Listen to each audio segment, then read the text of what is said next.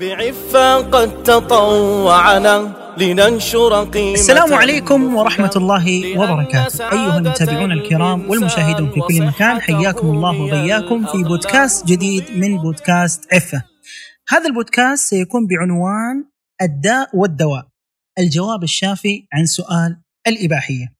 سيكون بإذن الله ضيفي في هذا البودكاست الدكتور طارق عنقاوي أستاذ قسم الشريعة بجامعة أم القرى حياكم الله دكتور وبياكم في هذا اللقاء أهلا وسهلا مرحبا بكم بالسادة المتابعين. حياكم الله دكتور. في البداية إحنا نعرف إنه كتاب الداء والدواء لابن القيم رحمة الله عليه من الكتب التي انتشرت وحققت يعني صيت عالي جدا خاصة فيما يتعلق بقضية القلب والذنوب وآثارها ونحو ذلك. حقيقة هذا الكتاب لأهميته نحن فضلنا أن نتكلم عنه اليوم في هذا البودكاست بحيث أن نفصل في المضامين التي يتحدث عنها ابن القيم رحمه الله في هذا الكتاب. آه، طبعا المعروف إنه هذا الكتاب في الأصل هو عبارة عن سؤال ورد إلى ابن القيم رحمة الله عليه وبدأ ابن القيم يجيب عن هذا السؤال حتى خرج بهذا الكتاب. طبعا أنا يعني أريد أن أقرأ نص السؤال حتى يعني يكون عند السادة المستمعين يعني آه تصور عن فكرة السؤال ومضمونه جي. لأنه هذا حيعطي تصور أكبر لموضوع الإجابة ولو إنه قد يكون الكتاب منتشر والسؤال قد يكون معروف. آه، طبعا نص السؤال ما تقول الساده العلماء أئمة الدين رضي الله عنهم أجمعين في رجل ابتلي ببلية وعلم أنها إن استمرت به أفسدت عليه دنياه وآخرته. وقد اجتهد في دفعها عن نفسه بكل طريق فما تزداد إلا توقدا وشدة فما الحيلة في دفعها وما الطريق إلى كشفها. وطبعا هو بدأ يجيب عن هذا السؤال من خلال هذا الكتاب. بداية دكتور لو أخذنا التصور العام للكتاب والمضامين اللي تحدث عنها ابن القيم رحمه الله. جميل بارك الله فيك. آه يعني نعطي نظرة عامة عن الكتاب. آه كما تفضلت هو سؤال والكتاب جاء جوابا على هذا السؤال. المؤلف سلك في في الجواب مسلك التفصيل و أو أو نستطيع نقول الجود بالعلم. يعني لم يجب فقط على قدر السؤال بشكل مقتضب، لا أفاض في في الجواب وأفاد السائل وسبحان الله افاد الأمة من من بعد ذلك. ففصل في ناحية الأسباب والعواقب والعلاج وتناول محاور كثيرة متنوعة وإن كان بينها وبين السؤال ارتباط، قد يبدو في بعض المواضع أنها استطراد لكن لما تتأمل فيها تجد أنه لها صلة بأصل بأصل السؤال. فالمحاور أول ما بدأ كأنه أحب أن يؤكد ويطمئن السائل أن أن نعم هذا الداء له دواء. فذكر حديث ما أنزل الله من داء إلا وأنزل له دواء معنى الحديث وطبعا جاء في أكثر من رواية ذكر هذه الروايات. وبعد ذلك بدأ في ذكر ما يكون علاجا لهذه المشكلة. ابتدأ رحمه الله بالدعاء وما يتع... وبعض متعلقات الدعاء مثل آداب الدعاء وأسباب الإجابة والموانع ونحو ذلك. قبلها عفوا تكلم عن الشفاء بالقرآن. ثم الدعاء ثم استطرد في الحديث عن مسألة الأسباب لأن بعض الناس قد يستشكل حول الدعاء وعلاقته بالأسباب. وهنا ذكر قضية الاغترار بالذنب. عفوا الاغترار الاغترار بحسن الظن أو الاغترار بالرجاء. لأنه كأنه يريد أن يمهد للسائل لأنه سيتحدث بعد ذلك عن خطر الذنوب وآثارها ومضارها. فكأنه يريد يقول للسائل يعني اسمع لي وأعطي الأمر أهميته. وأنزله منزلته وأعطه قدره. ولا تظن أن هذا الأمر الخطير المخيف من الأضرار التي تكون في الذنوب. لا تظن أنها مسألة يمكن وضعها على جانب بحجة حسن الظن أو بحجة الرجاء. وطبعا قدم معالجات جميلة في في هذا الموضوع. ثم بعد ذلك دخل في مسألة مضار الذنوب. وحقيقه الكتاب يعني كان واسعا جدا في هذه المسألة أفاض فيها جدا من ناحية عدد الآثار والأخطار من ناحية ما ذكر داخلها يعني كان يذكر أحيانا أدلة من القرآن ومن السنة أو قد قد لا يذكر ذلك باعتبار أنه هذا الخطر أو تلك المضرة يعني تفهم من قواعد عامة في الشريعة. ثم بعد ذلك تحدث عن العقوبات الشرعية والقدرية. العقوبات القدرية فيها شيء من التداخل مع الحديث عن مضرة الذنوب. ووجه توجيه واضح وصريح للسائل أنك تحضر قلبك هذه الأمور يعني تحدث لك نوع من الردع حتى لا, حتى نفسك ما تسقط في وحل الذنب. ثم بعد ذلك ذكر أقسام للذنوب أنواع للذنوب وبعض الأنواع المعينة آه، لها صلة كبيرة جدا بالسؤال آه، بحيث أنه استفاض فيها وبين طرق الوقاية منها وكذا. آه، ثم ثم دخل في مسألة علاج العشق. ونص في في في يعني في في في الكتاب أو له بعض النصوص في الكتاب تفيد أنه فهم هذا من السؤال. إنه المشكلة هي مشكلة داء العشق كما سماه. فتحدث في في ضمن ذلك عن أمور مهمة جدا مثل غض البصر وفوائد غض البصر اشتغال القلب آه، أو شغل القلب عن عن هذا الداء بالحب وبالخوف حب الله عز وجل والخوف المقلق أو المزعج كما سماه. وهذا يعني مرتبط بنوعا ما بما ذكر قبل ذلك اللي هو مسألة الذنوب ومضارها وأخطارها. آه، ثم ختم الكتاب بالحديث عن آه، مفاسد العشق وبعض مفاسد العشق التي ذكرها. فجاءت المعالجة يعني كما يلاحظ من المحاور كما سيبرز أكثر أثناء عرض الكتاب جاءت شاملة آه، مستوعبة مستفيضة. جميل دكتور. أحسن الله إليكم. طيب إذا كانت هذه المعالجة بهذه الطريقة يعني فيما يتعلق بموضوع الذنوب ونحو ذلك آه، نحن نعرف أنه انتشار الإباحية بشكل كبير جدا الآن في العالم وأصبحت هي مؤرقة لجزء كبير جدا من الشباب آه، في هذا المجال تحديدا. ونعرف أنه يعني مضمون الإباحية في الشريعة عندنا هو يعتبر ذنب يعني من الذنوب التي تؤثر على الإنسان سواء في مسألة النظر أو في مسألة أثرها على القلب. من جهة أنها ذنب عظيم وكذا إذا استمر عليه الإنسان ونحو ذلك ولم تتحقق موضوع التوبة. الآن من خلال المعالجة التي قدمها ابن القيم في هذا الكتاب هل هناك تقاطعات ما بين موضوع مثلا آه، الإباحية وطرق آه، التعافي منها وعلاجها ونحو ذلك من خلال ما طرحه ابن القيم خاصة للمسلم في هذا العصر نعم هو هو أصلا أنت لما تقرأ الكتاب آه، تجد صعوبة في القطع بما هو ما هي ما هو الداء الذي كان يسأل عنه السائل. من أسباب الصعوبة نفس السؤال طبعا ليس قاطعا في تحديد الداء الذي أصيب به. وكذلك معالجة ابن القيم لما بدأ آه، وتكلم مثلا عن دعاء الشفاء بالقرآن الذنوب ومضارها وكذا. يعني كلامه ممكن يشمل آه، أشياء كثيرة.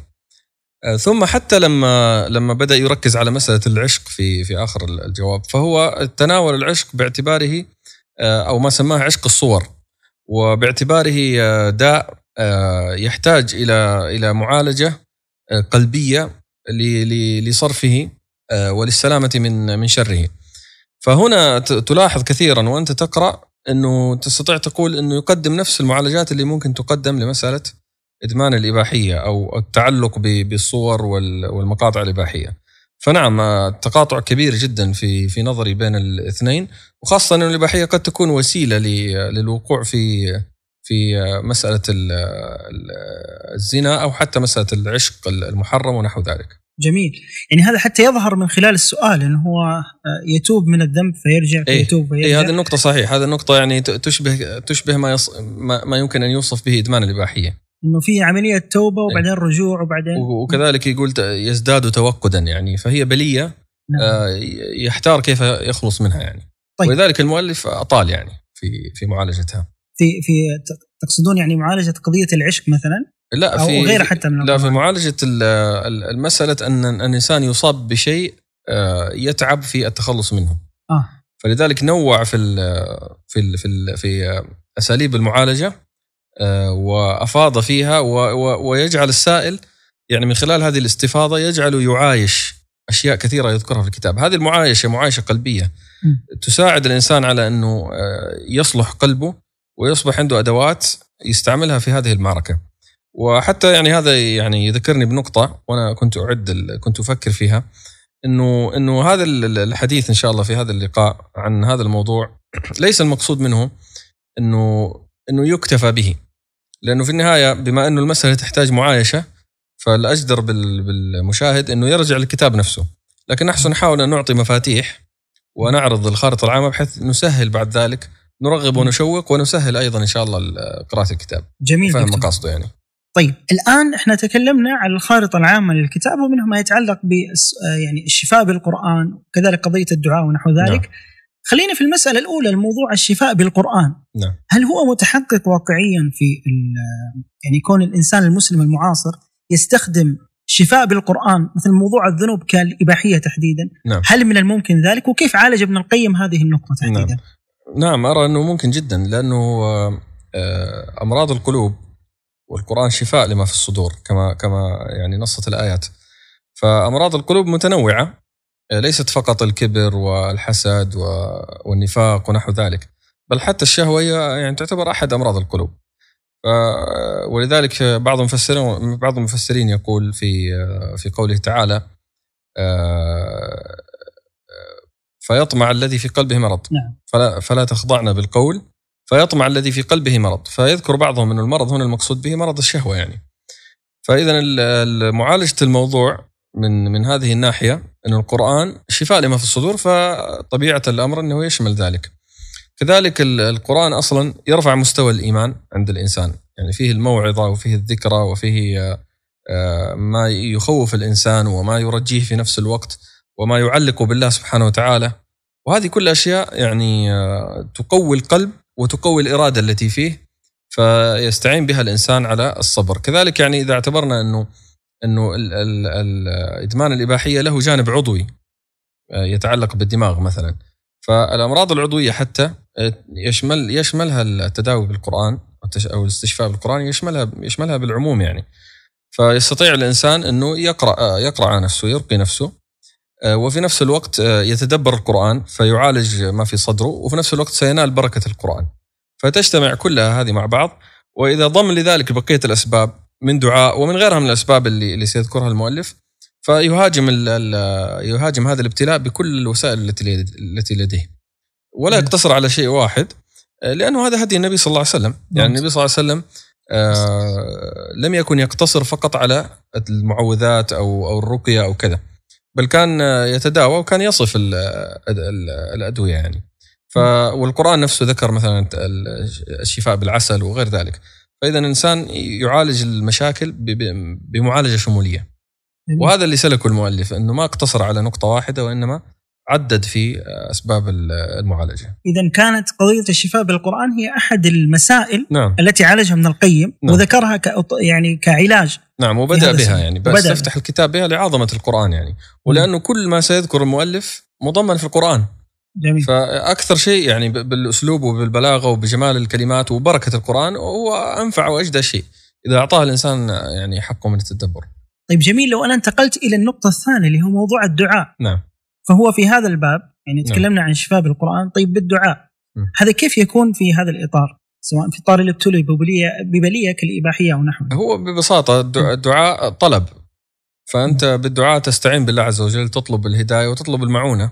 والنبي صلى الله عليه وسلم أوصى معاذ قال آه، لا تدعنا آه، دبر كل صلاة أن تقول اللهم أعني على ذكرك وشكرك شكرك وحسن عبادتك. وأعظم دعاء آه، طلب الهداية اهدنا الصراط المستقيم. وهذا نوع من الاهتداء ونوع من طلب الهداية لأن لأنك في لأنه الإب- مسألة الإباحية هي مسألة انحراف.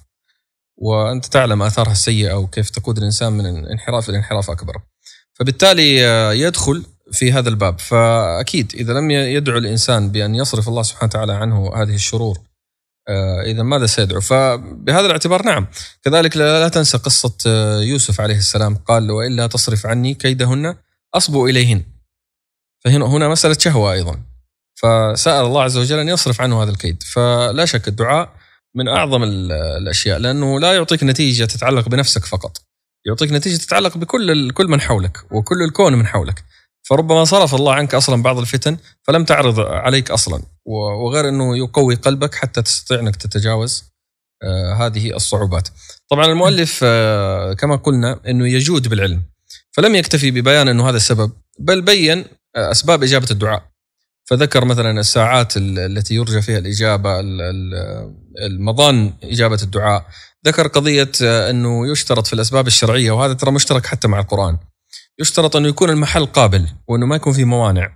مثل الأدوية أنه قد يعني ينتفع الناس بدواء معين لكن شخص معين لا ينتفع به بسبب أنه في علة في جسده. فأحيانا القلب يكون غافل يكون لاهي آه، يكون الإنسان في مسألة الدعاء آه، والعياذ بالله مطعمه حرام يكون في ظلم. ففي أشياء معينة تمنع آه، الإجابة. فكل يعني كأنه هي قضية الدعاء الآن يعني كأن نقول إنه هي علاج فعال في أي حالة من حالات الذنوب لكن بشرط أنه يكون قابل للمحل المحل يكون قابل إيه. وتستوفى الأسباب آه، نعم. يعني يحاول الإنسان يعني هو ذكر حتى مثلا مثلا الاسم الأعظم بدأ يذكر أحاديث اللي تدل ما هو الاسم الأعظم لأنه من أسباب الإجابة نعم. فإذا إذا استوفيت هذه الأشياء وفي نفس الوقت ال- الموانع اجتنبت وكان في حضور القلب وتضرع بين يدي الله عز وجل فلا يكاد الدعاء يرد يعني جميل فاذا هو سبب قوي يعني ينبغي أن الإنسان يلتفت إليه والمؤلف أحسن أنه انه قدمه يعني هذا نذكره في ضمن الإطار مع السبب السابق يعني الشفاء بالقرآن والدعاء دعاء نعم. وغيرها من المضامين التي سيذكرها. نعم نعم طيب. تعتبر احدها إحدى إحدى النقاط اللي ركز عليها ابن القيم آه، في كتابه هو مسألة الغرور والرجاء الذي يكون عند العبد أحيانا فيجعله يسرف إيه. في الذنب. خاصة إحنا نعرف اليوم مثلا موضوع مثل موضوع الإباحية، نعم الصناعه الإعلامية فيها كبيرة جدا نعم. حتى متعددة في السينا- السيناريوهات آه، التي تقدم نعم. لهذا ال- المتلقي فايش أثر هذا الموضوع فيما يتعلق بحسن الظن الغير منضبط نعم. في في هذا الإطار وذكر مسألة حسن الظن طبعا وردت النصوص لا شك فيها في نعم. مسألة إحسان الظن ودوره وبالمناسبة هو متعلق بالدعاء يعني في, نعم. في, في إنسان يدعو بيقين وحسن ظن بالله عز وجل وفي إنسان يدعو مع ضعف هذا الأمر. فهنا ذكر هو مثال القوس إذا كان مهترئ أو ضعيف فلا يخرج منه السهم إلا إلا ضعيفا بخلاف ما إذا كان القوس قوي. فحال السائل مهم فهذه هذه نقطة مهمة. فلا إشكال في هذا الموضوع لكن الإشكال أنك أنت تأخذ فقط مثلا نصوص الحسن الظن ونصوص الرجاء وتترك طائفة كبيرة من النصوص الأخرى اللي هي نصوص الوعيد والنصوص التي تورث ال- الخوف. فما الداعي لهذه التجزئة واخذ بعض الأشياء وترك بعض. فالمؤلف كأنه يقول هذا يقول لابد أن نأخذ الجميع. فنأتي هنا ونؤكد مسألة خطورة الذنوب وما لها من العواقب.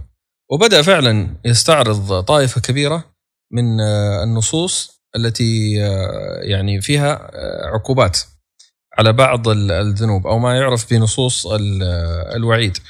فمثلا يعني من الأحاديث التي ذكرها مثلا وهو في الصحيحين يعني.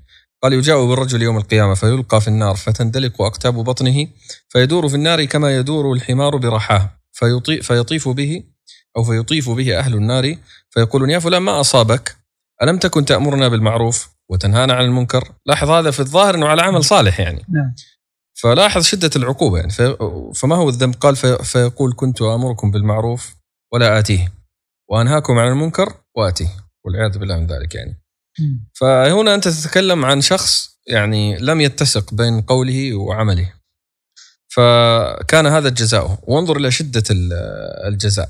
فإذا لا نغتر ب- فقط بجانب حسن الظن والرجاء بل هما كما ذكر يعني ابن القيم نفسه وغيره من أهل العلم أنها مثل الجناحان. فإذا إذا غلب جانب ال- الخوف قد يميل الإنسان ويسقط وإذا غلب جانب الرجاء قد يسقط. فيحتاج إلى أن يستعمل آه، هذا وهذا. آه، أيضا آه، ذكر آه، نصوص كثيرة. آه، مثلا آه، من ضمنها مثلا مسألة آه، حديث البراء بن عازب.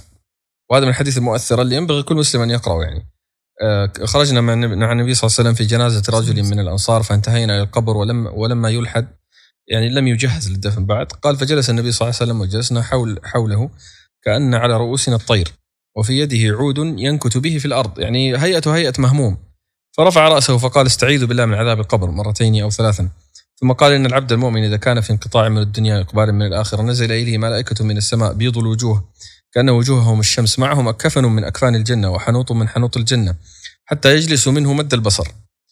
آه ثم يجيء ملك الموت حتى يجلس عند رأسه إلى آخر الحديث. طبعا حديث طويل هذا من من الأحاديث ال- آه، النبوية الطويلة. آه، ذكر بعد ذلك حال الكافر أيضا.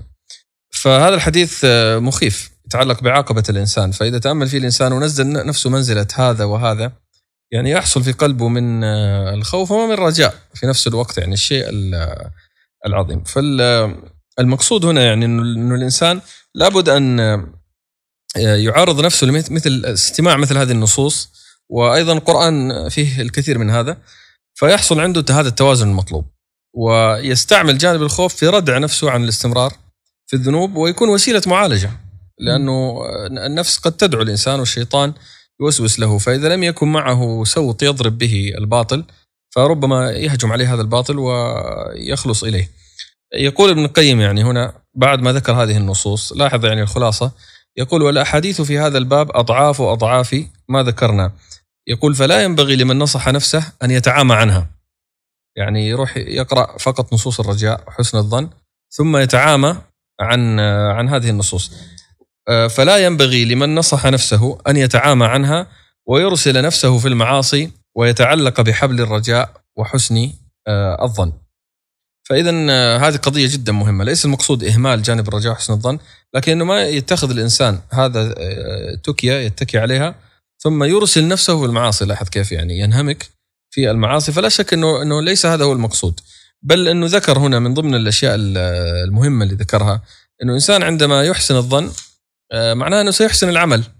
لأنه أحسن الظن بالله سبحانه وتعالى إنه سيجازيه. فكأنها تلازم عملية تلازم. في ارتباط بينها يعني. جميل. وكذلك مسألة آه، الرجاء. آه، طبعا هنا المؤلف نستطيع يعني نقول كما ذكرت لك في في البداية إنه مسلكه هذا ممكن يحلل يعني. إيش إيش يريد المؤلف بهذا؟ هو يريد كما قلت لك يريد ان أن يجهز الأرضية التي يغرس فيها. قبل ما يدخل في مسألة الذنوب يريد يبعد هذا الأمر. بعد ما ذكر موضوع الذنوب رجع نبه مرة أخرى كما لاحظت إلى أنه لا ينبغي الإنسان أن يتعامى آه، عن مثل هذا يعني كأنه السؤال لما ورد إلى ابن القيم رحمة الله عليه ما أجاب مباشرة وإنما أعطى يعني بعض التمهيد تمهيد هذا إيه؟ كله تمهيد في هذا إيه لأنه لو ألقى هكذا جواب مباشر ربما في شبهة في عند السائل ما يعرفها أه. ربما السائل يأخذ هذا الكلام يقول لكن الحمد لله يعني حسن الظن والرجاء وكذا ف فكل الجهد الذي يبذله المؤلف يذهب هباء فمهد بهذه الطريقة وهي طريقة جيدة. حتى أنه ترى ذكر شبهات أخرى يعني. قد يوردها الإنسان ليتخلص من آه، الإحساس بالذنب. آه، قد يكون الإنسان أصلا بعضهم يقول مثلا أنه لماذا أترك شيء مشكوك فيه؟ يعني قد أعاقب وقد لا أعاقب. أتركه لأجل شيء متيقن أنه سأحصل على هذه اللذة. ولكن هنا يجي المؤلف يعني يلفت الانتباه إلى إلى مقياس آخر. يقول أنت تأخذ شيء بسيط جدا ثم تعرض نفسك لشيء أبدي كبير فتنظر لها من هذه الناحية مو بس تنظر لها من ناحية يعني احتمالية الحصول وعدم الحصول يعني يعني لهذا السبب فيما بعد هو آثار قضية أضرار الذنوب وآثارها وما يتعلق بها إيه؟ وتوسع فيها إيه؟ كأنه يريد أن يلفت النظر إيه؟ إلى هذا الجانب إلى جانب شدة العقوبات وإلى جانب إيه؟ الطول المحتمل لها خاصة اذا إذا استرسل الإنسان وسيذكر هو أن الذنوب قد تجر لبعضها ويكبر يكبر إلى أن قد يصل إلى والعياذ بالله أنه ينحل ويخرج من الإسلام الإنسان والعياذ بالله. فالمسألة خطيرة يعني مخاطرة كبيرة جدا جدا يعني. فأيضا تكلم عن موقف الإنسان آه، إنه آه، إنه إذا كان يشعر بعدم يقين آه، هو الذي يضعف عن جدية الأخذ بهذه النصوص وما تستلزمه من خوف وانكفاف عن الذنوب فيراجع نفسه في مسألة اليقين. وممكن إذا تسمح لي نقرأ ربما يعني آه، له كلام جيد في هذا. آه، له باختصار. جميل. لا بأس. آه، نعم. يقول يقول وإذا تأمل الإنسان حاله من مبدأ كونه نطفة إلى حين كماله واستوائه تبين له أن من عني به هذه العناية ونقله إلى هذه الأحوال وصرفه في هذه الأطوار لا يليق به أن يهمله يهمله ويتركه سدى. لا يأمره ولا ينهاه ولا يعرفه حقوقه عليه ولا يثيبه ولا يعاقبه. يعني هذا نوع من الإهمال. قال ولو تأمل العبد حق التأمل لكان كل ما يبصره وما لا يبصره دليلا له على التوحيد والنبوة والمعاد وأن القرآن كلامه. وقد ذكرنا وجه الاستدلال بذلك في كتاب أيمان القرآن. هذا كتاب آخر لابن القيم. عند قوله فلا أقسم بما تبصرون وما لا تبصرون إنه لقول رسول كريم. فأقسم بهذه الأشياء يعني إشارة إلى أنها دالة على صدق النبوة. قال وذكرنا طرفا من ذلك عند قوله وفي أنفسكم أفلا تبصرون. وأن الإنسان دليل لنفسه على وجود خالقه وتوحيده وصدق رسله وإثبات صفات كماله. فالتفكر هذا يعيد الإنسان لمسألة اليقين أو على الأقل زيادة اليقين. إذا كان ضعف ضعف يقينه فعندما يسمع مسألة الوعيد اللي في نصوص الوعيد والتخويف يقع لها موقع آه، في قلبه بخلاف ما إذا كان غافل آه، مهمل هذه القضية ما يستحضرها أو عنده إشكالات فيها. فيعالج نفسه في التفكر في آيات الله سبحانه وتعالى بحيث يعود له آه، هذا اليقين. جميل دكتور. كذلك يعني لاحظ هنا أيضا ذكر آية لها علاقة بما ذكرنا مسألة حسن الظن والرجاء وكيف أنها تقود لحسن العمل. اللي هي قوله تعالى إن الذين آمنوا والذين هاجروا وجاهدوا في سبيل الله إيش؟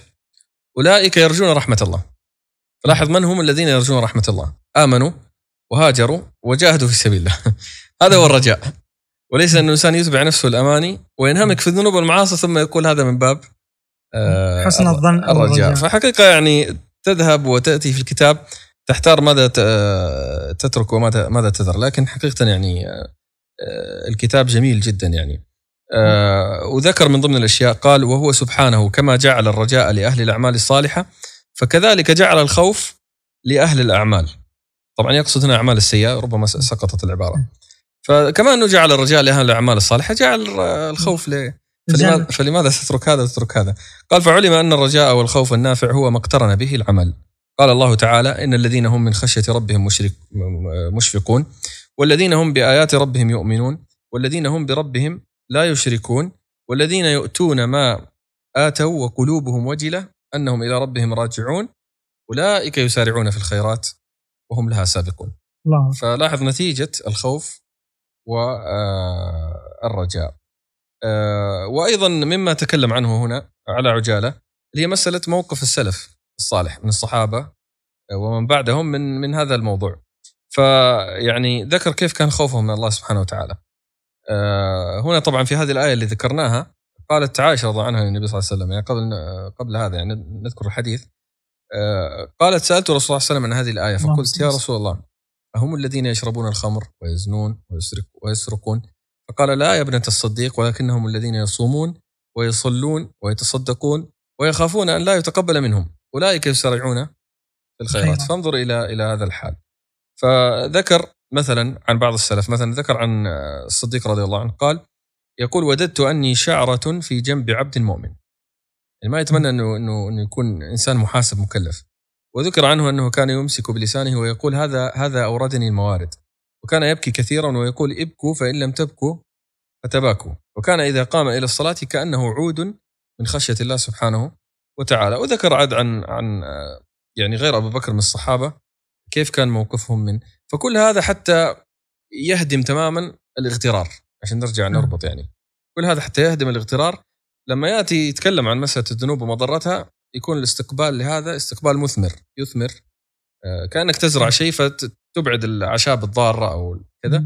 فيكون محل صالح ثم تزرع. يعني هذه هي الآلية اللي اللي سلكها الم- المؤلف. جميل دكتور. الآن استعرضنا هذا السياق فيما يتعلق بالغرور ويعني آه، حسن الظن الغير مرتبط. وأنتم ذكرتم أنه هذا له علاقة أصلا بآثار الذنوب. يعني هو حتى طرح آثار الذنوب آه، كأمر يتفكر فيه الواحد حتى يعرف مآلات هذا الشيء. طبعا آثار الذنوب نلحظ ابن القيم رحمة الله عليه توسع فيها في الكتاب يعني بشكل كبير. آه، لو ناخذ إلماحة عامة عن آثار الذنوب في هذا الموضوع تحديدا. جميل. هو فعلا آه، يصعب إنه ندخل في تفصيلها لأنه المؤلف جدا أطال فيها وهذا يدلك على على إنه يراها مهمة في في المعالجة. آه، يعني استعرض ابتدأ باستعراض آثار الذنوب ابتداء من آه، أبونا آدم عليه السلام وكيف إنها كانت سبب في إخراجه من الجنة. ثم أضرارها على الأمم عموما والعقوبات التي حلت في الأمم، هذا طبعا في القرآن. أحاديث العقوبات الأخروية كذلك العقوبات اللي تكون في الآخرة أيضا آه، ذكر شيء منها.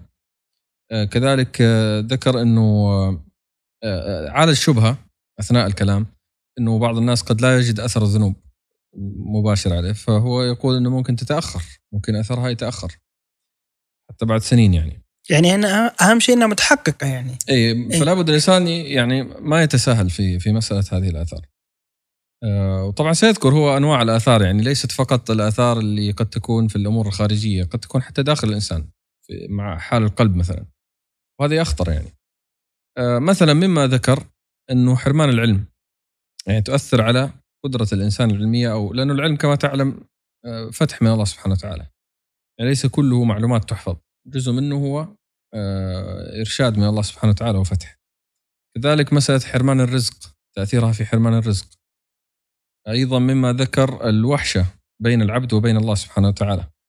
وظلمة القلب والوهن لهذا القلب يضعف.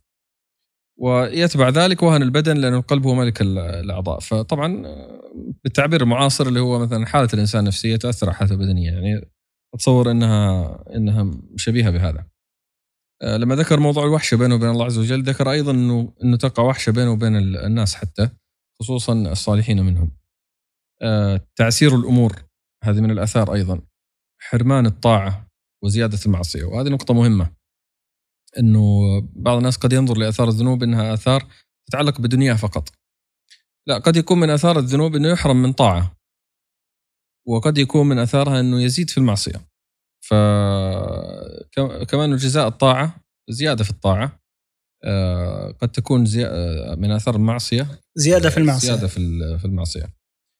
آه، أيضا ذكر آه، آه، إنه الإنسان ممكن يعني يضعف حياؤه واستقباحه للقبيح يضعف. ولذلك ينجر من المعصية إلى مرحلة المجاهرة بالمعصية لأنه ما عاد يشعر بالحياء وما عاد يشعر بقبح المعصية. وكأنها تكون نتيجة تراكمات سابقة. اي يعني تتطور مع المسألة. فهذه مشكلة لأنه معناها إنه إنه سيدخل في ذنوب أخرى وكذلك يعني هو سيصبح يقع في قبائح. ويراها شيء عادي. فتجد أنه الناس يعني تشير إليه باستنكار وهو يجاهر بما يفعل ولا يهتم. فهذا نوع من العقوبة أيضا أنه بدل ما الإنسان كما يقال بالتعبير المعاصر يحترم نفسه أصبح لا يحترم نفسه أصبح يضع نفسه في موضع قبيح. كذلك هوان العبد عند الله سبحانه وتعالى. آه، وسقوطه من عين الله عز وجل. أيضا الذل. قد أفلح من زكاها وقد خاب من دساها فتدسية النفس. أيضا ضعف العقل. وذكر هنا شاهد لذلك آه، أو أو أو تعليل لذلك إنه أصلا إتيان المعصية هو نوع من ضعف العقل. لأنه صار الإنسان صفة العاقل إيش؟ إنه يوازن بين الأمور ويقدم ال- الأرجح على المرجوح. فهذا قدم لذة عاجلة على ألم دائم أو ألم باقي. فهذا نوع من ضعف العقل وهو من أثار المعصية أيضا. آه، كذلك آه، كون القلب يضعف سيره إلى الله عز وجل والإنسان أصلا في هذه الدنيا يسير إلى الله سبحانه وتعالى فهذه مصيبة كبيرة هذا ربما نقول اللي بعضهم قد يصيبه يعني يصيبه حالة قنوط أحيانا من لما يتكرر معه الذنب قد يكون نعم قد يكون القنوط جزء من الموضوع. آه، وإن كان النصوص نهت عنه آه، وقد يكون نوع من الإحباط من نفسه آه. وقد جميل. وقد يكون لا إنه مجرد ال- ال- الظلمة التي تكون في القلب والمعصية لها أثر على القلب نعم. كما جاء في الحديث تعرض الفتن على القلوب عرض الحصير عودا عودا فأيما قلب قبلها نكتت في فيه قل في نكتة سوداء. نعم نكتة سوداء. ف والنبي صلى الله عليه وسلم يقول إياكم ومحقرات الذنوب فانهن يجتمعن على المرء حتى يهلكنا. فالتراكم آه، هذه إشكالية. فيضعف سير القلب وأيضا يقع في الوحشة يشعر بالوحشة وكذلك آه، وحشة البعد عن الله عز وجل يعني. هي هذه الوحشة المقصودة. ولا شك إنها وحشة عظيمة. أيضا آه، وقوع القلب في المرض. يعني مرض الشهوة هذا يعتبر مرض. فإذا القلب هنا يضعف ويمرض. كذلك ال- تعاظم الهوى هوى النفس ويصبح يعني كأنه منقاد مع هذا الهوى. أيضا تشتت الإنسان. فبدلا أن يكون مجتمع همه على طاعة الله سبحانه وتعالى يتشتت في أودية المعاصي. ويعني وأنا حقيقة أستعرض هذه العناصر. أه، أتذكر أن المؤلف هنا ذكر شيء يعني يجدر يمكن إذا تسمح انه نقرأه. لا بأس. آه، يقول يقول وكما أن من نهى نفسه عن الهوى كانت الجنة مأواه فكذا يكون قلبه في هذه الدار في جنة عاجلة. لا يشبه نعيم أهلها نعيم البتة. بل التفاوت الذي بين النعيمين كالتفاوت الذي بين نعيم الدنيا والآخرة. وهذا أمر لا يصدق به إلا من باشر قلبه هذا وهذا. يعني جرب. قال ولا تحسب أن قوله تعالى إن الأبرار لفي نعيم وإن الفجار لفي جحيم مقصور على نعيم الآخرة وجحيمها فقط. بل في دورهم الثلاثة هم كذلك أعني دار الدنيا ودار البرزخ ودار القرار. فهؤلاء في نعيم وهؤلاء في جحيم. وهل النعيم إلا نعيم القلب؟ وهل العذاب إلا عذاب القلب؟ وأي عذاب أشد من الخوف والهم والحزن وضيق الصدر وإعراضه عن الله والدار الآخرة وتعلقه بغير الله وانقطاعه عن عن الله بكل واد منه شعبة. يعني كأنه تشعب وتفرق بين ال- الضياع والضلال. وكل شيء تعلق به وأحبه من دون الله فإنه يسومه سوء العذاب. فكل من أحب شيئا غير الله عذب به. ثلاث مرات في هذه الدار. فهو يعذب به قبل حصوله حتى يحصل. فإذا حصل عذب به حال حصوله بالخوف من سلبه وفواته والتنغيص والتنكيد عليه. كما تعلم الدنيا ما فيها شيء يكمل يعني. آه. وأنواع المعارضات. فإذا سلبه اشتد عذابه عليه. فهذه ثلاثة أنواع من العذاب في هذه الدار. وأما في البرزخ فعذاب يقارنه ألم الفراق الذي لا يرجو عودة. وألم فوات ما فاته من النعيم العظيم باشتغاله بضده. وألم الحجاب عن الله. وألم الحسرة التي تقطع الأكباد. فالهم والغم والحسرة والحزن تعمل في نفوسهم نظير ما تعمل الهوام والديدان في أبدانهم. بل عملها في النفوس دائم مستمر حتى يردها الله إلى أجسادها فحين فحينئذ ينتقل العذاب إلى نوع هو أدهى وأمر. يقصد يكون في الآخرة. فأين هذا من نعيم من يرقص قلبه طربا وفرحا وأنسا بربه واشتياقا إليه وارتياحا بحبه وطمأنينة بذكره حتى يقول بعضهم في حال نزعه وطرباه يعني جاء ذكر في في الهامش المحقق ذكر أن واحد التابعين قال حين حضرته الوفاة غدا نلقى الأحبة محمد صلى الله عليه وسلم وحزبه. اللهم صل وسلم. فقالت امرأته وا ويلاه. فقال إيش؟ وا فرحاه. فيعني حال القلب حال آخر وعظيم جدا. ويقول الآخر إن كان أهل الجنة في مثل هذه الحال إنهم لفي عيش طيب. ويقول الآخر مساكين أهل الدنيا خرجوا منها وما ذاقوا لذيذ العيش فيها وما ذاقوا أطيب ما فيها. ويقول الآخر لو علم الملوك وأبناء الملوك ما نحن فيه لجالدون عليه بالسيوف. ويقول الآخر إن في الدنيا جنة من لم يدخلها لم يدخل جنة آه، الآخرة. يقول فيا من باع حظه الغالي بأبخس الثمن. وغبن كل الغبن في هذه الع... في هذا العقد. وهو يرى أنه قد غبن. إذا لم يكن لك خبرة بقيمة السلع فسل المقومين. فيا عجبا من بضاعة معك الله مشتريها وثمنها جنة المأوى والسفير الذي جرى على يده عقد التبايع وضمن الثمن عن المشتري وهو الرسول هو الرسول. صلى الله عليه وسلم. وقد بعتها بغاية الهوان. إذا كان هذا فعل عبد بنفسه فمن ذلك له من بعد ذلك يكرم. وكما قال الله عز وجل ومن يهن الله فما له من مكرم إن الله يفعل ما يشاء. فانظر كيف يعني المؤلف رحمه الله يصور لك الخسارة الكبيرة كيف تكون وليس فقط الخسارة في ذاتها الفوات العظيم لهذه اللذة وهذا النعيم آه، في في في كل الدور الثلاثة. يعني أنا لفتني هنا في في الكلام لما تحدث عن الخوف والهم والحزن ونحو إيه؟ ذلك إنه هذه أصلا من آثار الذنوب. نعم صحيح. وكأن بعض هذه الآثار قد يعني تكون عند الإنسان وهو لا يشعر أنها من من الذنوب يعني. نعم صحيح صحيح جدا. يعني يعني الذي آه، يحاول أن يقصر نظره فقط على الأسباب الدنيوية أو المادية يحاول يحلل كل شيء يحصل له بتحليل آه، دنيوي مادي بحت. طيب أصلا أصلا أنت مركب من من جسد وروح يعني فالروح هذه لها أسباب لنعيمها وأسباب لشقاوتها يعني فكيف تهمل هذا الجانب؟ فلا شك انه إنه الطاعة والمعصية لها أثر عظيم جدا في في أحوال النفوس. آه، أيضا آه، ذكر أمر عظيم وجليل من أثار المعاصي يعني اللي هو انكشاف الإنسان لعدوه. يعني إذا والى الله عز وجل أمده الله سبحانه وتعالى بمدده. فإذا والى الشيطان و... وتخلى عن الطاعات وكذا وانهمك في المعاصي فتح على نفسه أبواب دخول العدو عليه وهجومه عليه. ف يعني حتى هنا صور معركة كانه كأنه كذا يعني شيء تخيلي. كأنه إبليس الآن يخاطب جنوده ويوصيهم بوصايا كيف يدخلوا على الإنسان. طبعا كلام جميل جدا لكن ما نستطيع نقرأه لأنه أخذ فيه أظن 13 صفحة يعني. بس تصوير جميل كأنك تقرأ قصة يعني. آه، يوصيهم كيف يدخلوا عليه وكيف هذا الثغر إلزموه ولا تدعوه يفعل كذا و... فتصوير عجيب ومستوحى طبعا من ال... يعني استحضار العداوة الأزلية أصلا بين إيه. الشيطان وبين إيه. إيه فهنا هنا هذه استطراد مع آثار الذنوب إنه هذا يكشف يكشف نفسك للشيطان ويفتح عليك مداخل للشيطان وصور لك صور لك الأمر على شكل يعني معركة يديرها إبليس فتتحفز أنت لمواجهته وهذا يعني مسلك قرآني التنبيه على عداوة الشيطان. وعلى أنه يعني متربص بالإنسان وكيف أخرج أبونا آدم من الجنة. كل هذا يعني لكي نحذر منه أنه عدو مبين. ويجب أن نتخذه عدوا. طبعا إذا الإنسان اتخذ اتخذ شيء عدوا ماذا يفعل؟ يعني يبدأ يأخذ الاحتياطات. يأخذ الاحتياطات نعم. يتحفظ يتحصن يعني يكون في نعم. غاية الحذر يعني. فيجب أن يكون هذا هذا حالنا يعني. آه، أيضا ذكر مسألة التعرض من آثار الذنوب يعني. التعرض للعن. وأتى لك بنصوص كثيرة فيها اللعن في الكتاب وفي السنة. كيف ان الإنسان بالدخول في الذنوب يتعرض لهذا. آه، أيضا ذكر مسألة ظهور الفساد في الأرض وزوال النعم وحلول النقم. طبعا الأدلة في. القرآن على هذا كثيرة. ذكر هو طرف منها. آه، مما ذكر أيضا إطفاء نار الغيرة في في القلب.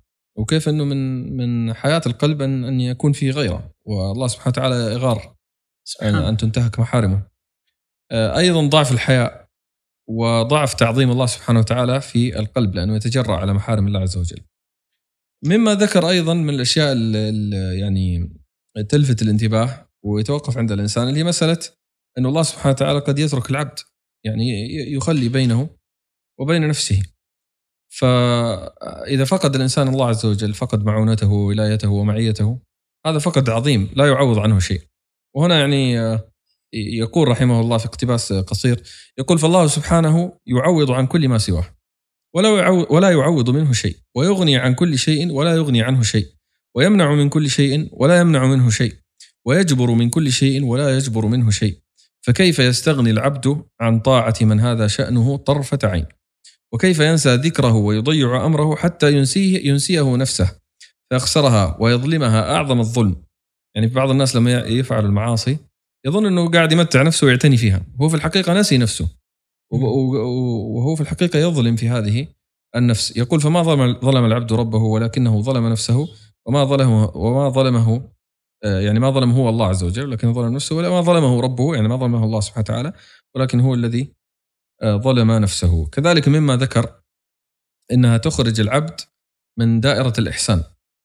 فلأن المحسن يعبد الله كأنه يراه فإن لم يكن يراه فإن الله سبحانه وتعالى يراه. فانتهاك معاصي الله عز وجل ينافي هذه المرتبة. طبعا هنا يفقد أشياء كثيرة. انه الله سبحانه وتعالى مع المحسنين، معيه الله عز وجل وغيرها من الأشياء التي وردت آه، في فضل الإحسان. ربما أيضا ينزل حتى للمنت عن مرتبة الإيمان إلى مرتبة الإسلام. وربما والعياذ بالله يتدرج به الذنب حتى يخرج من مرتبة آه، الإسلام، فاذا آه، كما قال المؤلف بعدها قال إنه يسلب الأسماء الحسنة. أسماء القرب من الله سبحانه وتعالى المتقين المحسنين الصابرين آه، الطيبين.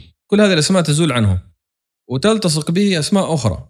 آه، أسماء ال- الخبيثين أسماء الفاسقين أسماء الظالمين. فلو تأمل الإنسان فقط يعني إذا كان فعلا يحب لنفسه الخير كيف يرضى أن تزول عنه هذه الأسماء ويكتسب أسماء آه، ضدها؟ وكأن هذا دكتور يذكرني بحال الالحاد المعاصر الآن إنه. أحيانا في كثير من يعني هؤلاء الملاحدة أو الذي تبنى هذا ال- الخط. آه، لما تناقشه وتدخل معه في إشكالياته وتجد أنها في الأصل موضوع شهوة يعني. مش مش مترتب على شيء عقلي مثلا أو. أو شيء من هذا القبيل فهو في النهاية ينتهي إلى هذه الشهوة التي يعني لا يريد أي تأنيب آه، حولها من جهة الضمير أو إنه متوعد بالعقاب أو نحو ذلك فبالتالي يترك كل هذا وراءه. وطبعا هذه كما ذكرت هنا إنه ما تأتي إلا بنتيجة تراكمية هذا أي. اللي يفهم. يعني أنت تقصد إنه يتدرج به الحال حتى قد نعم يصل اي إلى إلى أنه يلحد يعني. نعم صحيح. يعني هذا هذا واقعيا بعض المشتغلين بملف الالحاد يذكرون هذا. إنه بعض الحالات يكون يعني حتى بعضهم يعترف ليس استنتاجات يعني. بعضهم يعترف إنه إنه مدخل الموضوع كان متعلق بمسألة ال- الإباحية. إما إنه يريد يريح ضميره أو إنه مسألة ال- التراكمات مثل ما ذكرت يضعف. يضعف حتى والعياذ بالله يعني يزول. بالكلية نعم. جميل طبعا بمناسبة هذا الكلام أيضا ابن القيم ذكر موضوع آخر آه، له علاقة بهذه التدرجات آه، عندما تكلم عن أنواع الذنوب. فذكر آه، أن هناك ذنوب تكون بهيمية وهي التي يعني تتعلق أكثر بموضوع الشهوات فيشبه حال المنهمك فيها بحال البهائم البهائم لا تستعمل مسألة العواقب والنظر في العواقب تنساق مع الغرائز. وبعد ذلك ذكر أن هناك ذنوب سبعية. يعني يشبه القائم بها حال السباع اللي فيها عدوان وغصب وسفك للدماء. وبعد ذلك ذكر مسألة إيش؟ الذنوب الشيطانية اللي فيها الحسد والبغي والمكر والدعوة للضلال ثم آخر شيء ذكر الذنوب الملكية اللي يكون فيها منازعة لله سبحانه وتعالى ودخول في ساحة الشرك سواء شرك الربوبية أو شرك ال- الألوهية. فأيضا هنا يعني ت- فيها مسألة تدرج من البهيمية ثم قد ينتقل إلى السبعية ثم قد ينتقل إلى الشيطانية ثم والعياذ بالله يدخل في دائرة ال- الشرك. يعني هذه داخلة في موضوع التدرج في الذنب؟ نعم. لأنه أنا كأني أفهم إنه آه، في سياق مثلا موضوع الإباحية أحيانا مم. قد يبدأ الإنسان بمشاهدة بعض الصور والفيديوهات ونحو ذلك مم. فيتدرج معه الموضوع بعملية الصناعة الإباحية، يعني نعم. الصناعة الإباحية لا تبقيها على مستوى معين بل تزيد هذه الجرعات آه،. واحدة تلو الأخرى آه، فيصل إلى نتيجة وهذا موجود يعني في كثير من القصص آه،. تطبيق على الواقع، إما إيه. باغتصاب وإما انتهاك حرمات أو نحو يعني ذلك. كانه ينتقل من البهيمية للسبعية أي نعم مم. وأحيانا قد يأتي هذا إلى شيء أعظم يصبح داعية مثلا يدعو آه. لما هو عليه نعم أو حتى يلحد مثلا بالكلية أي، ويخرج من فيدخل. في في دائرة الشرك فيدخل في نفس إيه. هذا ال... كانه فكان ينتقل منها فعلا نعم فكانه لاحظها ابن القيم رحمة الله عليه في, إيه. هذه عملية التنقلات هذه نعم نعم هي طبعا مم. ممكن تكون تنطبق على مجموعة من الذنوب إنه تتدرج هكذا ففي النهاية مسألة ال- الإدمان الإباحية هي نوع من الذنوب اللي اللي ممكن فعلا تأخذ هذا المسار. جميل. يعني ينتقل إلى الاعتداء على الآخرين حتى يحصل على شهوته. جميل. ثم بعد ذلك وطبعا هم هم هنا كما أنت أشرت يعني يذكون نار ال- ال- ال- التطلع إلى إلى المزيد دائما. نعم. فيدفعون كأنهم يدفعون الانسان دفع إلى أنه ينتقل من البهيمية إلى السبعية. فيصبح يصبح كالسبع العادي يعدو على يعدو على غيره ليح- ليحصل على مزيد من الشهوة. ولا جميل شك هذه من ال- المصائب طبعا كل هذا عملية توعية لاحظ يعني, يعني جزء من العلاج هو أن يعي الإنسان حجم هذه ال- الأخطار يعني هذا كأنه كان السياق اللي كان في بداية السؤال لما بدأ بالشفاء بالقرآن ثم مم. بالدعاء مم. آه، وما يتعلق به ثم الغرور وما يتعلق بالغرور كتهيئة. كتهيئة نعم. ثم قال إنه تعال شوف آثار الذنوب آثار يعني. كانوا كانوا يوعيه بهذا المشكلة أنت وين رايح يعني أي نعم جميل سيحصل لك جميل. فعلا يعني شيء خطير جدا تمام. ولذلك لما يعني أتذكر كلامنا عن الرجاء وحسن الظن. بعض الناس يعني يرى إنه هذا من باب عدم الرحمة. إنه الرحمة هي إنك يعني ترجي الناس وكذا. هو حقيقة إنه من عدم الرحمة أيضا إنك تخدع نفسك وتخدع الناس. صحيح. إذا كانت هذه الآثار كلها ممكن أن تحصل ممكن حتى لو احتمال ممكن تحصل الإنسان. فهل من الشفقة والرحمة أن يترك الإنسان آه، نفسه أو أو غيره بدون التنبه لهذا والحذر منه أشد الحذر؟ لا شك إنه هذا ليس من الرحمة يعني. يعني الرحمة ليست صورة واحدة. قد تأخذ الرحمة صورة أحيانا الحزم والمنع والتنبيه والتحذير.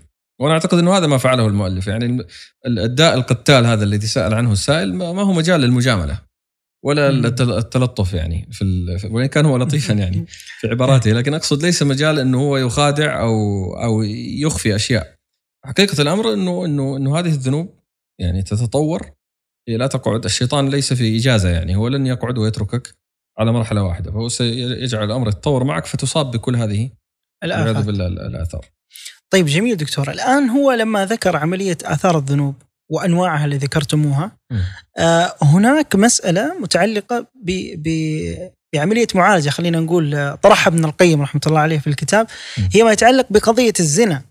وكأنه يعني حتى لما السائل سأل فهو يطرح يعني بعض الإشكاليات التي قد يقع فيها السائلة وقد تكون هي من ضمن آه، آه، الأشياء التي يستشفها من السؤال. نعم. تمام؟ فمنها قضية الزنا. نعم. يعني هو تطرق لهذه القضية وأظن حتى توسع في في الكتاب نعم، في ذكر صحيح. هذه المسألة.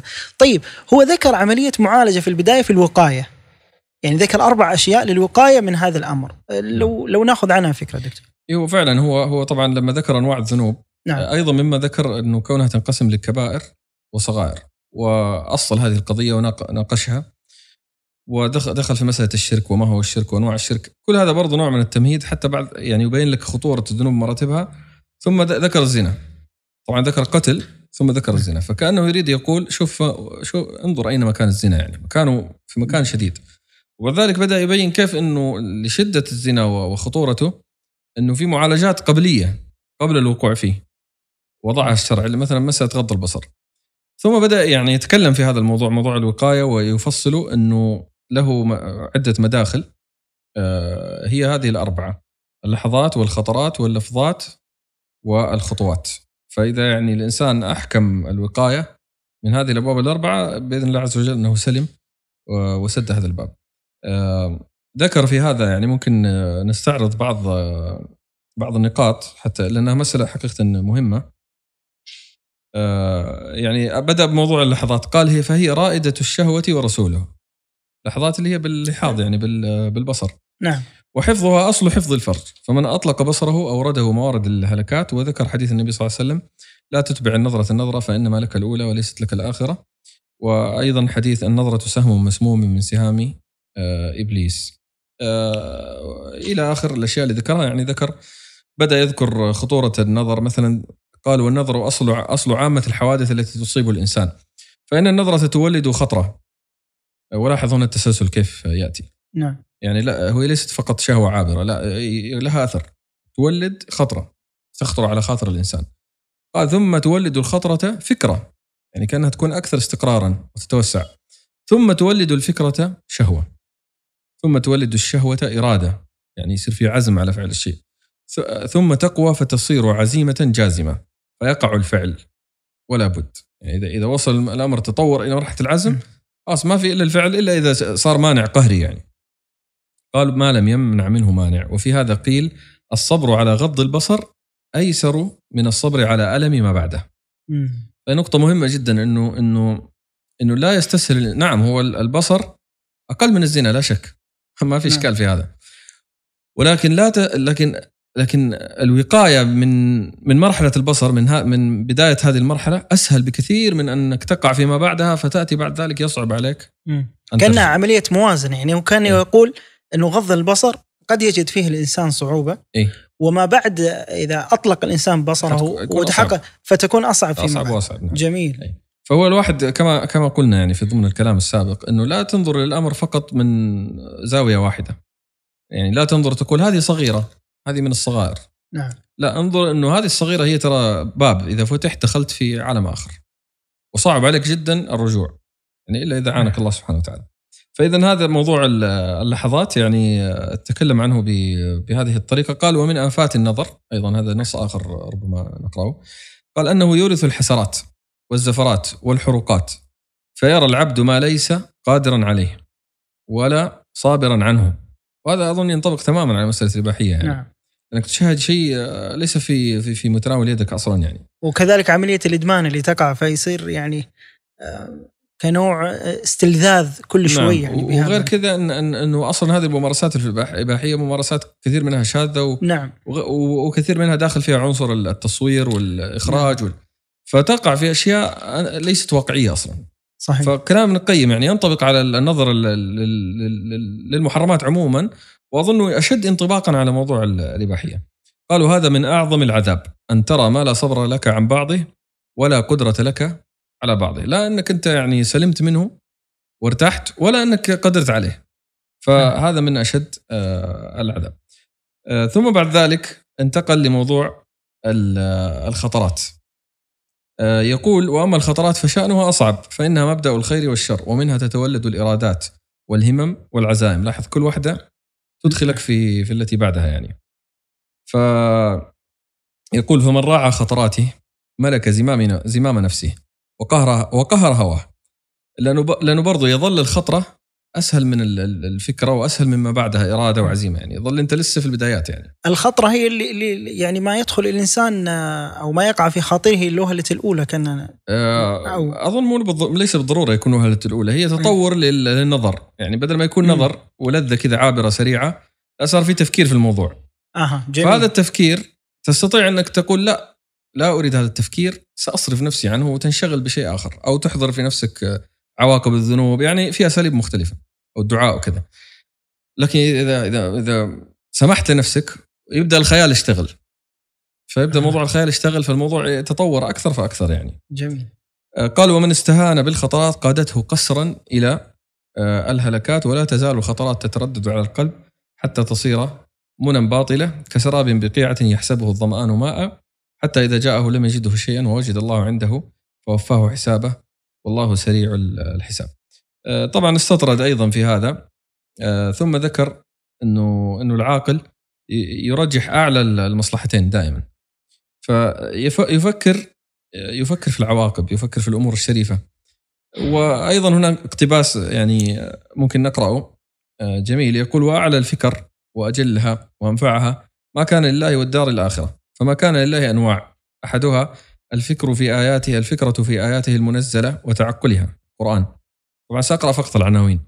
الثاني الفكرة في آياته المشهودة المشاهدات المحسوسات ال ال الأشياء المخلوقات والاعتبار بها والاستدلال بها على أسمائه وصفاته وحك وحكمته وإحسانه. الثالث الفكرة في آلائه وإحسانه وأنعامه. النعم. وهذه الأدواء أنواع الثلاثة تستخرج من القلب معرفة الله. هذا كلام صراحة في غاية الأهمية. يعني شوف لاحظ الفرق بين التفكيرين بين الفكر في هذا والفكر في هذا. إيش مآلات هذاك؟ يستخرج منك الإرادات الفاسدة التي تقودك إلى الهلكات.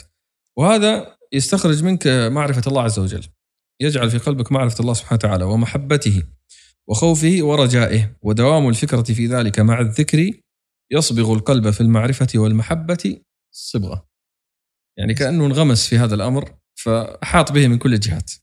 فمن يعني أنا أقول يعني فمن استطاع أنه يفعل هذا آه، فهو فعلا الدواء آه، الذي لا مثيل له يعني. ثم قال الرابع الفكرة في عيوب عيوب النفس وآفاتها وفي عيوب العمل. يعني يدخل في باب المحاسبة. قال ثم الخامس قال الفكرة في واجب الوقت ووظيفته وجمع الهم كله عليه. فالعارف ابن وقته يعني يعيش لحظته ويفكر في الأشياء اللي هي, الأفضل أنه يعملها الآن. طبعا هذا يشمل مصالح الدين ومصالح الدنيا يعني. قال فوقت الإنسان هو عمره في الحقيقة. وبدأ يتكلم عن مسألة آه، الوقت. ثم قال قال وما عدا هذه الأقسام من الخطرات والفكر فإما وساوس شيطانية وإما أمان باطلة وخدع كاذبة. بمنزلة خواطر المصابين في عقولهم من السكارى والممسوسين والموسوسين. فلاحظ هنا إنه إنه مسألة الخطرات كيف؟ إنه لها احتمالين. يا إنك تشغل نفسك في مصالحك الدينية والدنيوية أو إنك تذهب إلى هذه الأشياء اللي هي ما تخرج عن دائرة الأماني والوساوس والأمور الباطلة التي يعني آه، تقودك إلى آه، الشقاء والعذاب في في عقلك وفي بدنك بعد ذلك. يعني هو هنا لما تكلم حتى على المصالح الدنيوية نعم يعني كأنه يقول إنه حتى لو إنسان مثلا اشتغل ببعض المباحات في آه، سبيل دفع هذه الخطرات إيه، مثلا. اي إيه يعني كلام كلامه يشمل حتى هذا. يشمل حتى هذا يعني، يعني أهم شيء يكون في مصلحتك الدينية أو الدنيوية. فأما إنك تذهب في أمور ليست من مصلحتك فهذا يعني آه، سيدخلك فيه جيد آه هذه السلسلة من الشقاء ثم تكلم عن اللفظات وذكر عن مسألة اللسان وكيف إن اللسان يدل على ما في القلب وبعض. الآثار التي تدل على إنه أكثر ما يدخل الناس النار قال الفم والفرج. سوري النبي صلى الله عليه وسلم. اللهم صل وسلم. آه حديث معاذ المعروف أو أن نعم. آه وإن لمؤاخذون مما نتكلم به قال ثكلتك أمك يا معاذ هل يكب الناس على آه وجوههم في النار؟ وهل يكب الناس في النار على وجوههم؟ إلا حصائد حصائد ألسنتهم. فيعني ذكر كيف إنه في ناس يتساهلون في باب الكلام. نعم. يحفظ نفسه ممكن من الخمر ومن الزنا ومن كذا لكن يقع في مسألة الكلام مع الخطورة التي فيه وكيف إنه الكلمة قد تهوي بالإنسان أو قد بالعكس آه، آه، ترفع ومن كان يؤمن بالله يوم الآخر فليكن خيرا أو ليصمت. نعم. يعني إلى آخر الكلام في مسألة اللسان. طبعا هنا يعني حقيقة كلام ابن القيم ما يتضمن ربط واضح بمواضيع مثل الزنا والعشق وكذا لكن أظن إنه إنه جزء آه، يعني في تداخل وفي في تقاطع. لأنه آه، يعني تقاطع بين إيش وإيش؟ يعني المعاصي اللي تتعلق آه. بالشهوة إيه. واللسان. لأنه اللسان يزين الشهوات هذه. نعم. بأكثر من وسيلة يعني. فاظنه يدخل من هذا الباب.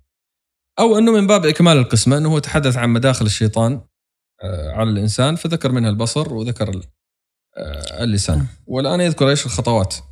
يقول فحفظها بأن لا ينقل قدمه إلا فيما يرجو ثوابه. يعني ما تأخذ خطوة إلا فيما ترجو آه، الثواب فيه وإلا فالقعود آه، خير لك. ثم قال وهذا كله ذكرناه. إحنا طبعا مرينا كذا على اللحظات خطرات لفظات الخطوات نعم. ثم يقول وهذا كله ذكرناه مقدمة بين يدي تحريم الفواحش ووجوب حفظ الفرج. وبدا عاد يذكر بعض الأحاديث التي تدل على خطورة الفواحش ووجوب حفظ الفرج. يعني مقدمة حتى تقي نفسك من هذه الأشياء. بعد بعد ذلك يواعي بمسألة الزنا وأخطاره وما يتعلق. اي وما يتعلق به. يعني استفاض في الحديث. وكأن هذه أصلا كانت فيها تقاطعات بينها وبين حتى الإباحية بحكم إن هي نظر نعم. وقد تتدرج بالإنسان إلى أن يقع في هذا الأمر. صحيح. يعني الإباحية عمدتها على النظر. نعم. فلذلك هنا صح هو يتكلم يريدها مدخل لموضوع الزنا لكن آه، في هذا في هذا المدخل تقاطع واضح جدا. ثم أن الإباحية أيضا هي يعني من أعظم النظر المحرم.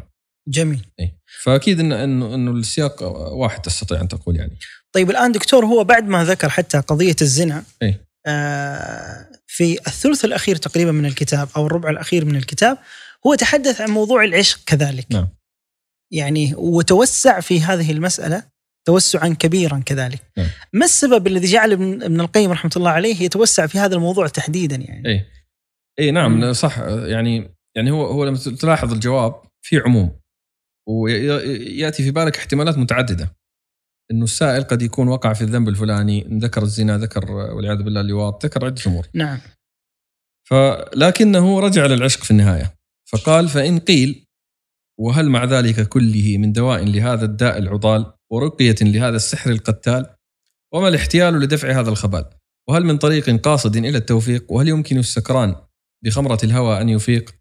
وهل يملك العاشق قلبه والعشق قد وصل إلى سويدائه وهل للطبيب بعد ذلك حيلة في برئه من سواد دائه فإلى أن قال ولعل هذا هو المقصود بالسؤال الأول الذي وقع عليه الاستفتاء والداء الذي طلب له الدواء آه، لماذا أنا ت- عندي تحليل يعني إيه. لماذا ابن القيم آه، ذهب لموضوع العشق واعتبره رب يعني جعله هو الاحتمال ال- الأقوى للسائل يعني الأقوى عنه للسائل. يعني. يعني لو نرجع لنفس السؤال نعم. آه، في البداية قال آه، ابتلي ببلية وعلم أنها إن استمرت به أفسدت عليه دنياه وآخرته، يعني نعم. اللي يشوف حال العشاق في الأشعار وكذا يظهر انه إنه فعلا يعني موضوع العشق موضوع خطير يتفاقم حتى يصل لدرجات المحبة العليا يدخل في نعم. مسألة الشرك.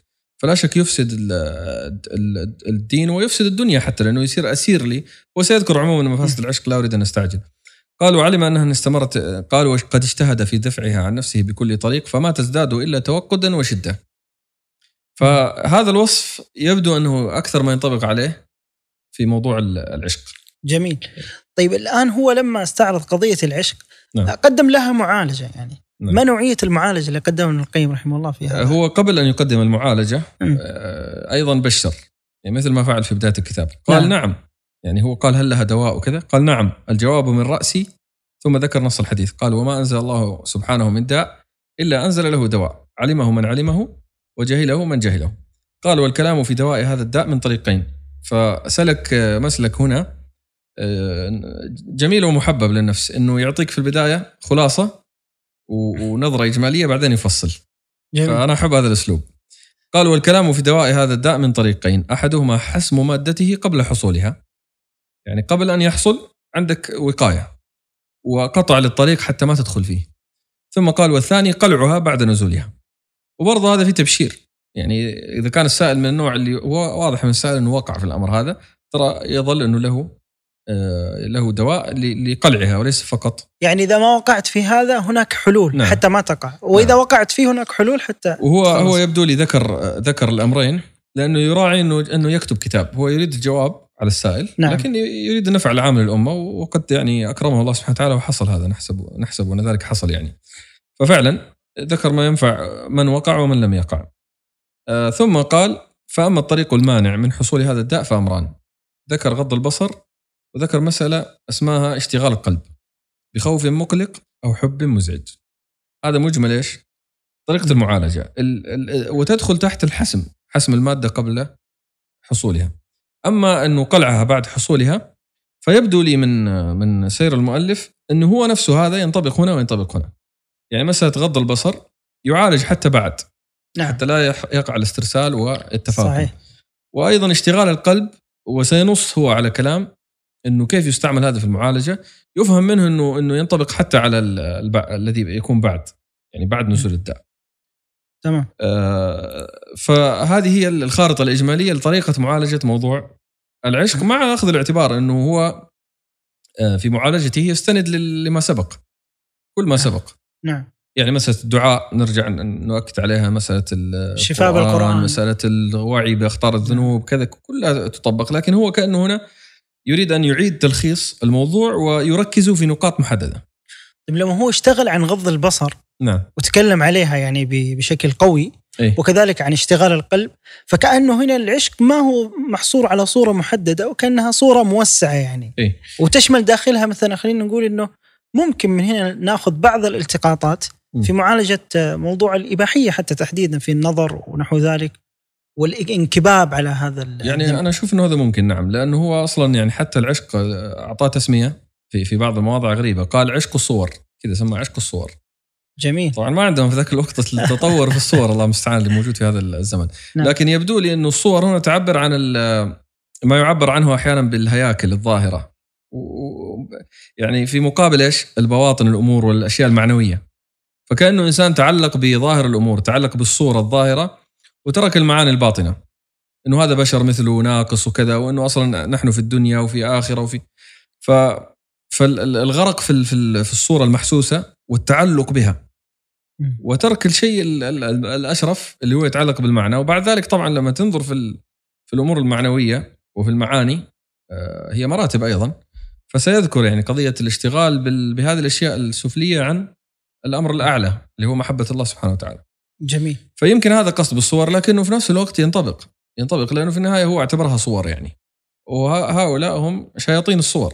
يعني وحتى تدخل فيها قضية المعالجة اللي قدمها في موضوع غض البصر. يعني لو نعم. أخذنا فكرة مثلا غض البصر نعم. كيف طرحها ابن القيم؟ لأنه اظنه توسع أو أو هو توسع في هذه المسألة توسع نعم. جيد نعم. وذكر فيها مادة طيبة. لو نأخذ فكرة عنها دكتور. جيد. هو هو فعلا يعني طبعا غض البصر هو يعني أساس في نعم. هو المطلوب يعني الأساس. فذكر هو عدة أمور يعني ذكر إنه غض البصر فيه فوائد عدة منها إنه امتثال لأمر الله سبحانه وتعالى وغاية سعادة العبد هو ان في معاشه ومعاده انه يمتثل لله سبحانه وتعالى.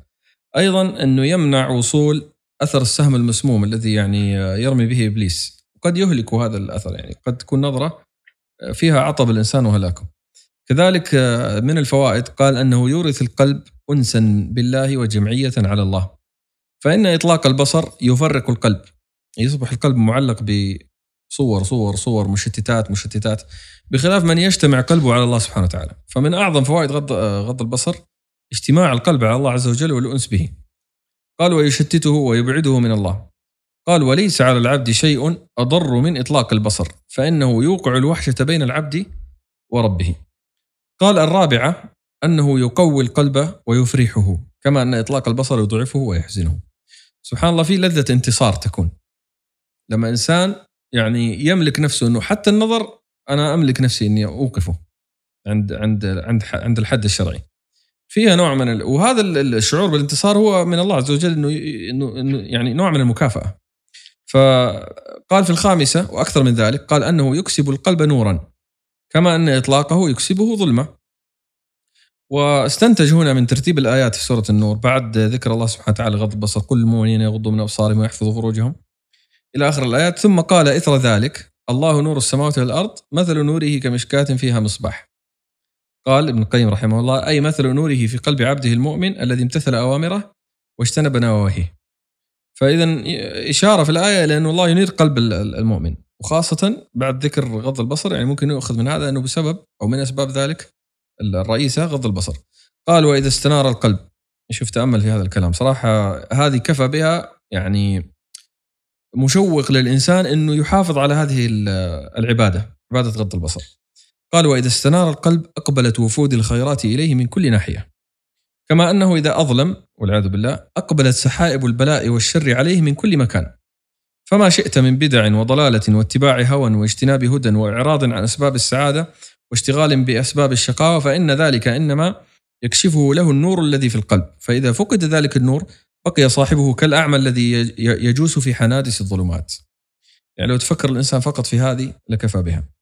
السادسة قال أنه يورثه فراسة صادقة يميز بها بين المحق والمبطل والصادق والكاذب. طبعا هذه ممكن نقول أنها مترتبة على اللي قبلها. يعني إذا كان نور من الله عز وجل في قلب العبد فإنه يميز بين الحق والباطل. نعم. وذكر هنا بعض الآثار عن ال- السل- السلف وأنه أيضا مسألة الجزاء من جنس العمل قاعدة معروفة. فإذا ترك الله ترك لله شيئا عوضه الله خيرا منه فإذا غض بصره عن محارم الله عوضه الله بأن يطلق بصيرته في آه، يعني العلم باب العلم والإيمان والمعرفة والفراسة الصادقة.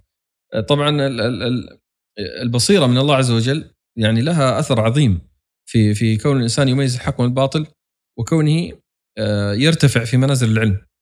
فاثنان ربما يقرؤون نفس الكلام ويفكرون في نفس المسألة لكن أحدهما يقف فيها على دقائق من المعاني وينتبه للفتات عظيمة بينما الآخر يأخذ منها يعني آه، شيء بسيط فالسر في ذلك والله أعلم يعني ومن أسرار ذلك البصيرة التي يجعلها الله في قلب العبد ومن الأدلة أيضا التي ذكرها أنه الله سبحانه وتعالى وصف اللوطية بضد ذلك فقال لعمرك إنهم لفي آه،. لفي سكرتهم يعمهون فوصفهم بالسكرة التي هي فساد العقل والعمه الذي هو فساد آه، البصيرة. قال السابعة أنه يورث القلب ثباتا وشجاعة وقوة فيجمع الله له بين سلطان البصيرة والحج والحجة وسلطان القدرة والقوة.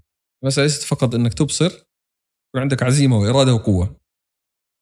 فيقول ضد هذا تجد في المتبع لهواه من ذل النفس وضاعتها ومهانتها وخستها وحقارتها ما جعله الله سبحانه وتعالى في من آه، عصاه. إلى أن قال وقد جعل الله سبحانه العزة قرين طاعته والذل قرين معصيته. فقال ولله العزة ولرسوله وللمؤمنين. وقال ولا, تهنوا ولا, ولا تحزنوا وأنتم الأعلون إن كنتم مؤمنين. قال والإيمان قول وعمل ظاهر وباطن. يعني يدخل في ذلك الطاعات وترك آه، المعاصي. من كان يريد العزة آه، لله. فلله العزة آه، جميعا. أيضا مما ذكر أنه يعني غض البصر يسد على الشيطان مدخله إلى القلب. فإنه يدخل مع النظرة وينفذ منها إلى القلب أسرع من نفوذ الهواء في المكان الخالي فيمثل له حسن صوره حسن صورة المنظر إليه آه، ويزينها ويجعلها صنما يعكف عليه القلب ثم يعده ويمنيه ويوقد على القلب نار الشهوة ويلقي عليه حطب المعاصي التي لم يكن يتوصل إليها بدون تلك الصورة. لاحظ كيف دور الصورة في الوقوع في المعاصي. يعني أنت تعطي الشيطان مجال أنه يشعل عليك من الحطب ويهيج فيك من نار الشهوة بهذه الصورة حتى يوصلك إلى ما بعدها يعني.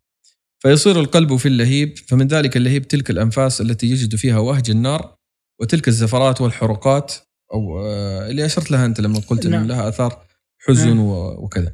قال فإن القلب قد أحاطت به النيران من كل جانب فهو في وسطها كالشاة في وسط التنور. آه، ولهذا ولاحظ هذه الالتفاتة قال ولهذا كانت عقوبه يعني الجزاء من جنس العمل قال ولهذا كانت عقوبة أصحاب الشهوات للصور المحرمة أن جعل لهم في البرزخ تنور من نار. وهذا ذكر النبي صلى الله عليه وسلم في حديث في حديث آه، نعم. إنه رأى آه، أناس يعذبون بصور مختلفه فكان يسأل أو أخبره جبريل عليه السلام بوجه العذاب في كل منها. فمنهم هؤلاء إنه آه، الزنا يعني. جعل لهم في البرزخ تنور من نار وودعت أرواحهم فيه إلى يوم حشر أجسادهم.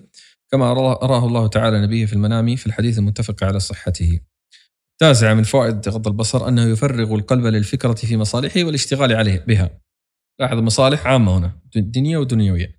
وإطلاق البصر يشتته عن ذلك ويحول بينه وبينه فينفرط فتنفرط عليه أو فينفرط عليه أموره ويقع في اتباع هواه وفي الغفلة عن ذكر ربه قال تعالى ولا تطع من أغفلنا قلبه عن ذكرنا واتبع هواه وكان أمره فرطا وإطلاق النظر يوجب هذه الأمور الثلاثة بحسبه. العاشر آه، أن بين العين والقلب منفذا وطريقا يوجب انفعال انفعال أحدهما عن الآخر في صلة بين العين والقلب.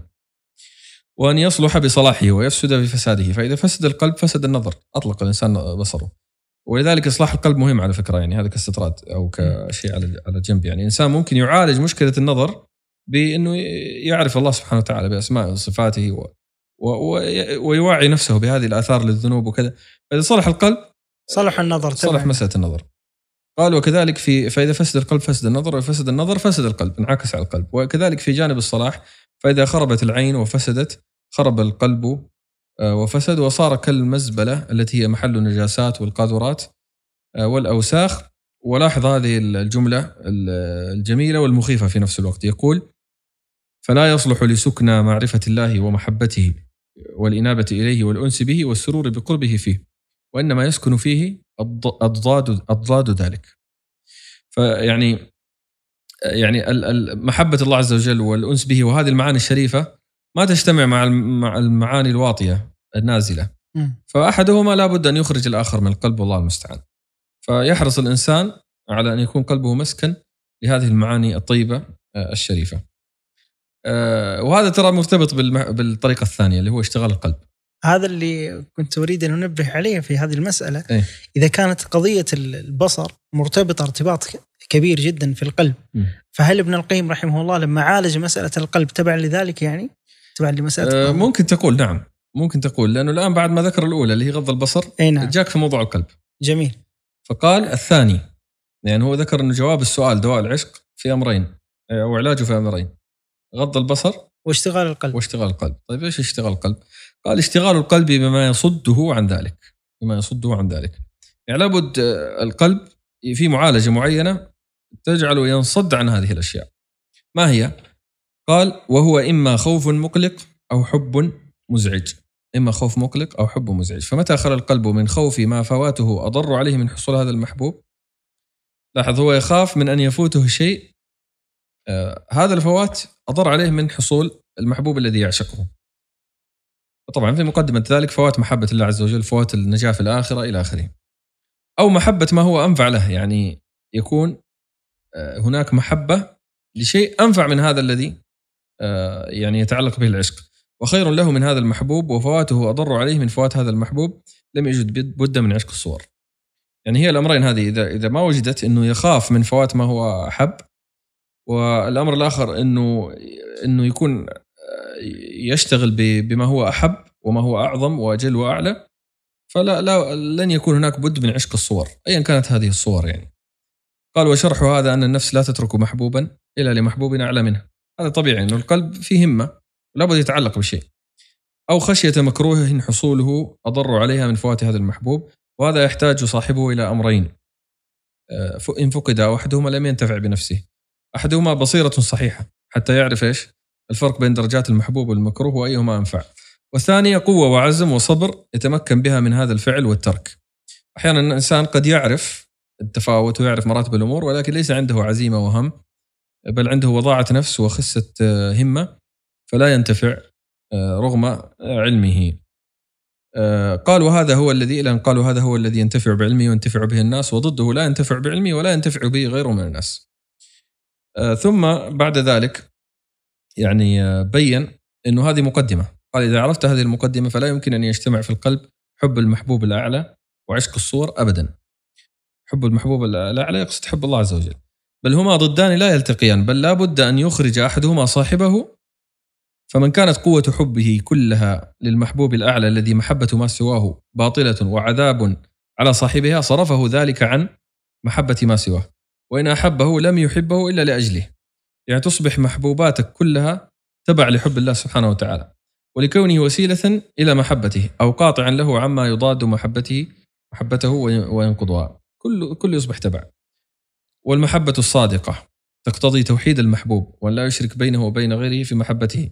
وإذا كان المحبوب من الخلق يأنف ويغار أن يشرك يشرك محبه يشرك محبه غيره في محبته يمقته لذلك ويبعده. إلى أن قال مع أنه ليس أهلا لصرف قوة المحبة إليه فكيف بالحبيب الأعلى الذي لا تنبغي المحبة إلا له وحده وكل محبة لغيره فهي عذاب على صاحبها ووبال.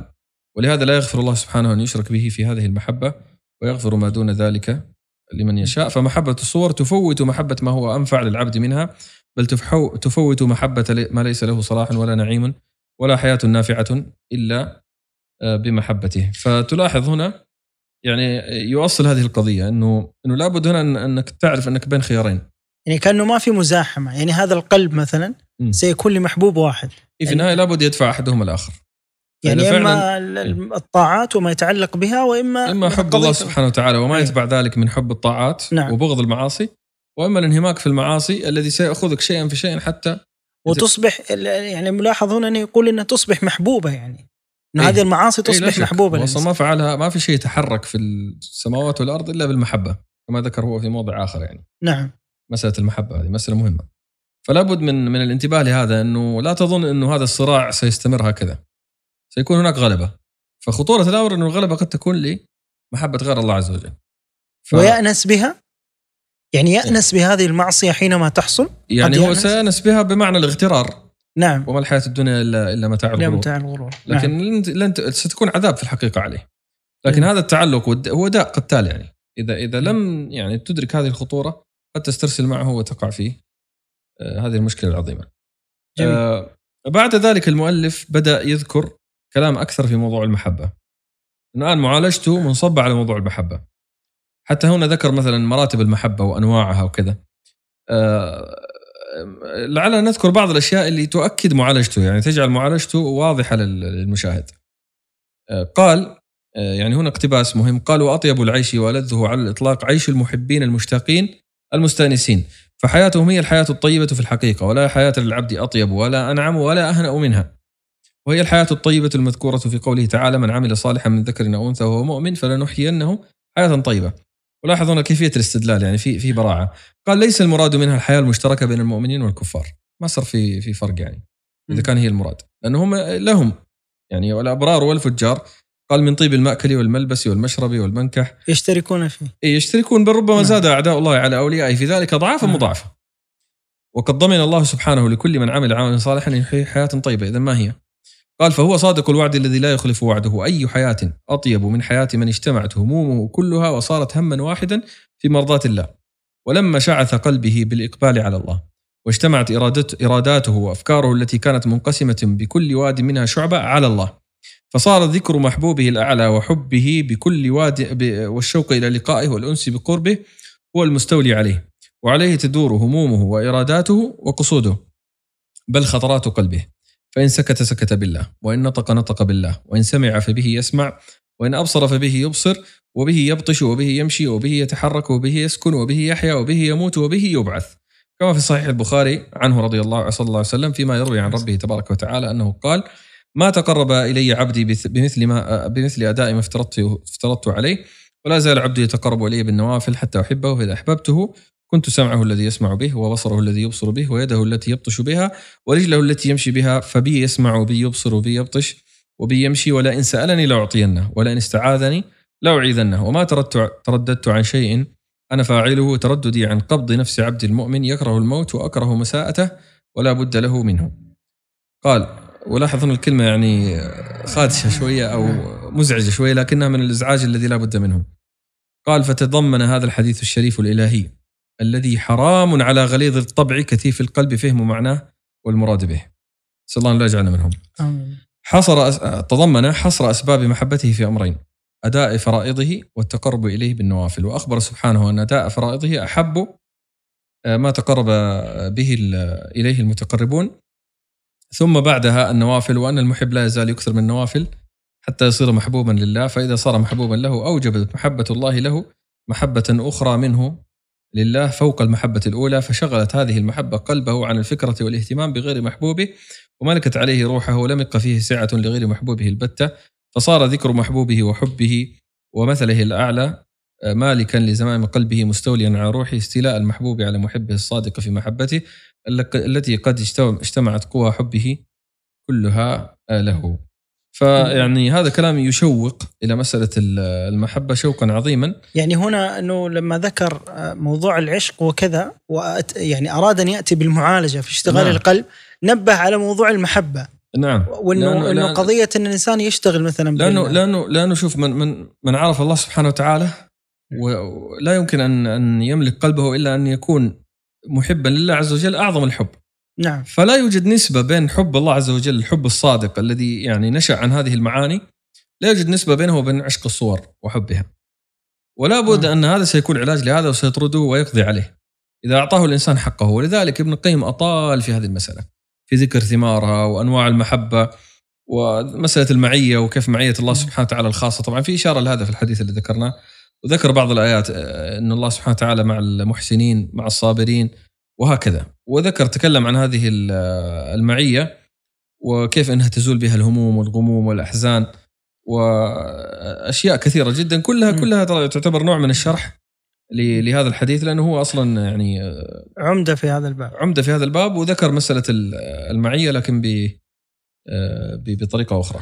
طيب لو لو آه، يعني تطرقنا لنقطة أخرى في نفس الموضوع في ذات الموضوع اللي نعم. هو مفاسد العشق التي ذكرها ابن القيم رحمة الله عليه وبعدين كأنه آه، هل وضع خطوات عملية في عملية المعالجة هذه آه، بعد أن ذكر المفاسد؟ آه، هو هو لا شك يعني هذا الموضوع مهم لكن قبل أن أغادر إذا تاذن لي إيه، نقطة المحبة. يعني في بعض الأشياء هو أو أو أقدم ملخص على الأقل يعني جميل. لأنه لأنه حتى يفهم فقط ماذا يريد. هو تحدث عن أن المحبة هي أساس العبادة، هذه نقطة مركزية يعني. وأن توحيد الله سبحانه وتعالى بها ينافي عشق الصور. وحتى يعني كانوا في توجيه كلامه مباشر يعني خاطب السائل آه، بمعنى الكلام إنه آه، تفكر كيف إنه هذه المحبة تضاد التوحيد. وأنك لا نجاة لك إلا أن إيش؟ تحاول أن تخرج هذه المحبة. وتكلم عن إنه أصل الشرك شرك المحبة وأن الله سبحانه وتعالى يحب لكماله ولذاته سبحانه وتعالى ويستلزم حبه بغض ما أبغض الله. حب ما حب الله وبغض ما ابغض الله. هذه كلها معالجات يعني تساعد على إنه الإنسان يأخذ هذا القرار إنه إنه يعطي الأولوية آه، بل إنه يخرج ذاك الحب بهذا الحب. وذكر في آه، في موضع هنا أريد فقط أقتبس منه. آه، يعني مسألة أن يعرض الإنسان نفسه على بطريقة يعرف هل هو فعلا سائر في هذا المقام أو لا. يقول يقول هنا فاعرض نفسك فاعرض الآن نفسك أو فاعرض الآن على نفسك أعظم محبوب لك في الدنيا بحيث لا تطيب لك الحياة إلا معه، يعني مثلا واحد ممكن الأم أو الزوجة أو غير ذلك، قال فأصبحت وقد أخذ منك وحيل بينك وبينه أحوج ما كنت إليه. مثل الأطفال عندما يفقدون أمهاتهم مثلا، قال نعم. كيف يكون حالك؟ هذا ومنه كل عوض، يعني ممكن تعوض عنه بأشياء كثير. فكيف بمن لا عوض عنه؟ الله أكبر. فهذه إيقاظة يعني في كلامه توقظ الإنسان على خطورة هذا الموضوع، طبعا مما ذكر هنا من الأشياء النافعة آه إن الله سبحانه وتعالى ذكر آه مثال عظيم في هذا الباب باب الشهوة والانصراف عنها اللي هو قصة يوسف عليه السلام وكيف إنه قدم مرضات الله سبحانه وتعالى. آه أيضا من الأشياء المهمة اللي ذكرها اللي هي تبين لك متى أو تميز لك متى تكون المحبه شركا. قال وهو أقسام فإنه تارة يكون كفرا كمن اتخذ معشوقه ندا يحبه كما يحب الله. في القرآن كما كما تعلم الناس من نعم. يتخذ من دون الله أندادا يحبون كحب الله كحب الله. والذين آمنوا أشد, أشد حب الله قال فكيف إذا كانت محبته أعظم من محبة الله في قلبه؟ والعياذ بالله. فهذا عشق لا يغفر لصاحبه فإنه من أعظم الشرك. والله لا يغفر أن يشرك به وإنما يغفر بالتوبة الماحية. قال شوف هذا شيء عملي يعني. قال وعلامة هذا العشق الشركي الكفري أن يقدم العاشق رضا معشوقه على رضا ربه. وهذه نقطة خطيرة يعني. قد تحصل لكثير من الناس آه، وتتكرر وكذا فيدل على أنها استحكمت. فهنا بدأ الإنسان يعني يدخل في المحبة الشركية والعياذ بالله. قال وإذا تعارض عنده حق معشوقه وحظه وحق ربه وطاعته قدم حق معشوقه على حق ربه وأثر رضاه على رضاه. آه، إلى آخر هذا الكلام. وذكر أنه بعض العشاق يصرح بأنه لم يبقى في قلبه موضع موضع لغير معشوقه أصلا يعني. آه ثم آه ذكر عبارة نفيسة تقدم خلاصة. قال ودواء هذا الداء القتال أن يعرف ما ابتلي به من الداء المضاد للتوحيد أولا. أو شيء تعرف أنه أنت دخلت في شيء يضاد التوحيد. هذه نقطة مهمة. قال ثم يأتي لاحظ الشيء العملي ثم يأتي من العبادات الظاهرة والباطنة بما يشغل قلبه عن دوام الفكرة فيه. لأن العبادة قوامها على محبة الله عز وجل وتعظيمه فلا شك أنه هذا سي سي سيشغل. قال ويكثر اللجأ والتضرع إلى الله سبحانه وتعالى في صرف ذلك عنه وأن يراجع بقلبه إليه وليس له دواء أنفع من الأخلاص لله وهو الدواء الذي ذكره الله في كتابه. قال كذلك لنصرف نصرف عنه السوء والفحشاء إنه من عبادنا المخلصين. المخلصين. فاذا هذه يعني خلاصة ذكرها ابن القيم إنه معرفة إنه يضاد التوحيد والانشغال بعبادة الله عز وجل الظاهرة والباطنة حتى يرتقي آه، إلى تحقيق الإخلاص فيخلصه الله سبحانه وتعالى من هذه آه، البلية. طيب دكتور الآن بعد ما جلنا في هذه الجولة الماتعة حول موضوع المحبة وما يتعلق بها بعود إلى ذات السؤال بحكم إنه ابن القيم رحمه الله قدم له معالجة جيدة وهو مفاسد عشق الصور أول شيء كأنه ينبه ويحذر منها ثم الخطوات العملية في التخلص من هذا الشيء. نعم. آه نعم هو ذكر عدة مفاسد طبعا آه سنقتصر على عناوينها. آه أول شيء قال الاشتغال عن الحب الأعلى. هذا من أعظم المفاسد إنها تشغلك عن حب محبوبك الأعلى هو الله سبحانه وتعالى. ثانيا العذاب الذي يكون في ذلك. وأظن يعني أشعار العشاق وفي في التعبير عن عذاباتهم بالعشق أشهر من أن تذكر. ثالثا ثالثا الأسر وقوع الإنسان تحت اسر هذا المعشوق. فيصبح تحت يعني سيطرته وكل شيء متعلق به. وهذا نوع من العذاب أيضا. قال تضييع مصالح الدين والدنيا الرابعة. لأنه يتشتت قلبه ويصبح في هم وعذاب وما إلى ذلك. آه، أيضا قربه من الشيطان وبعده عن الله سبحانه وتعالى. قربه من الشيطان وأوليائه وبعده من الله سبحانه وتعالى. أيضا من المفاسد التي ذكرها فساد الذهن وقوة الوسواس. فهذا ينشأ أيضا من عشق الصور. آه، ثم قال فساد الحواس معنويا وحتى حسيا لأنه القلب إذا فسد آه، سرى الفساد إلى الحواس. ثم أيضا آه، قال تعطل القوى. يعني تتعطل قوى الإنسان تضعف نتيجة لضعف القلب. فهذه هي الأشياء اللي ذكرها من ضمن مفاسد العشق. طبعا هذه المفاسد الخاصة وتتقاطع مع أضرار الذنوب. أو بعض أضرار الذنوب. وطبعا يترتب أيضا على العشق المحرم كل المفاسد التي ذكرت في مسألة آه، أضرار الذنوب. جميل. هذا فيما يتعلق بالمفاسد نفسها. نعم. بعدين هو انتقل إلى خطوة أخرى ليقدم الخطوات العملية في نعم. هو طبعا لم يسميها هكذا لكن تشعر من طريقة الكلام وترتيبه. كانه نعم. يعطي خطوات لمدافعة العشق. نعم. مراحل. فحقيقة كلامه في هذا الباب جيد. آه،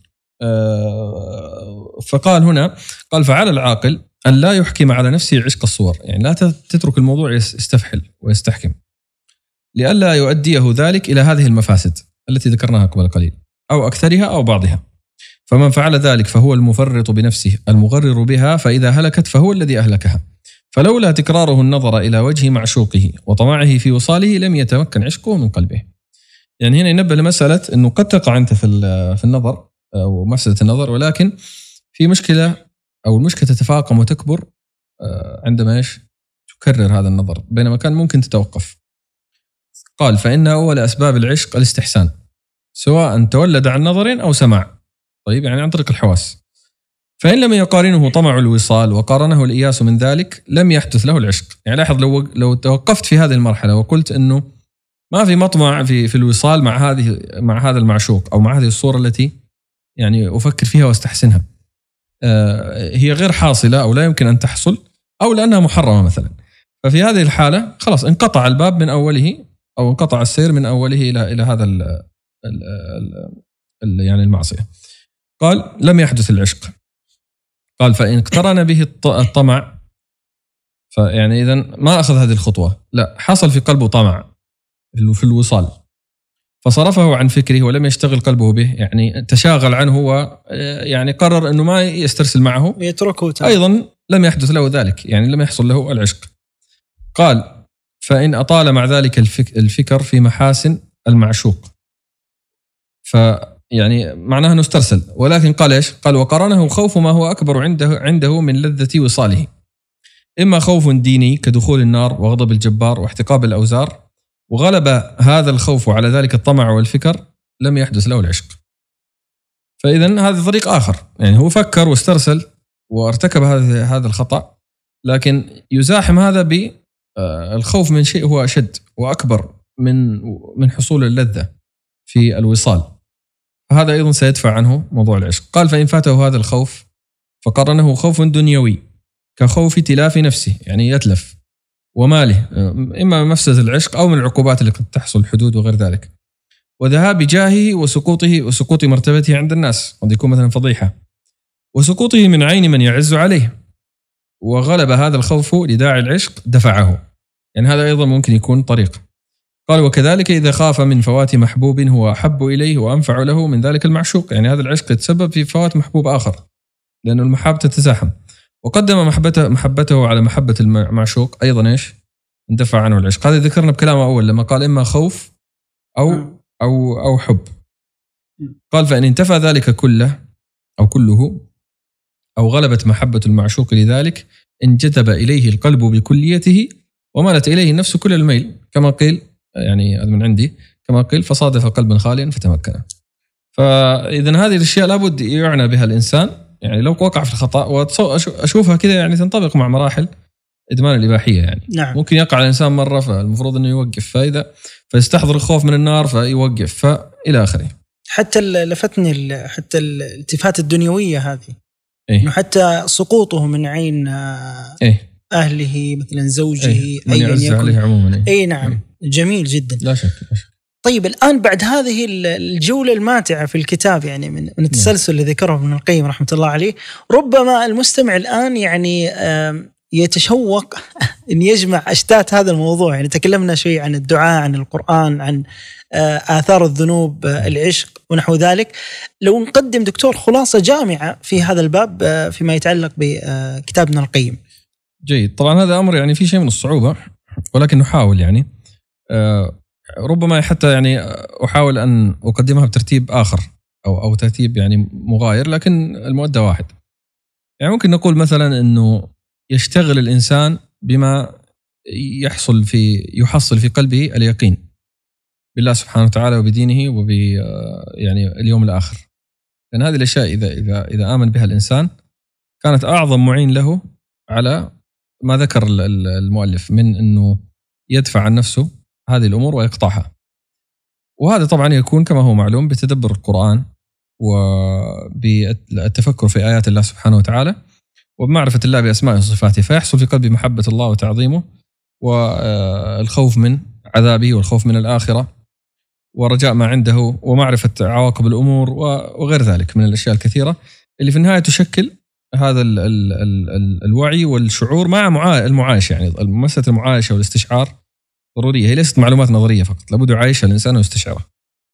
فإذا فعل ذلك اجتهد في فعل الأسباب التي ذكرها المؤلف فيستشفي بالقرآن ويدعو ويلح ويتحرى اوقات الإجابة ولا ييأس مهما حصل.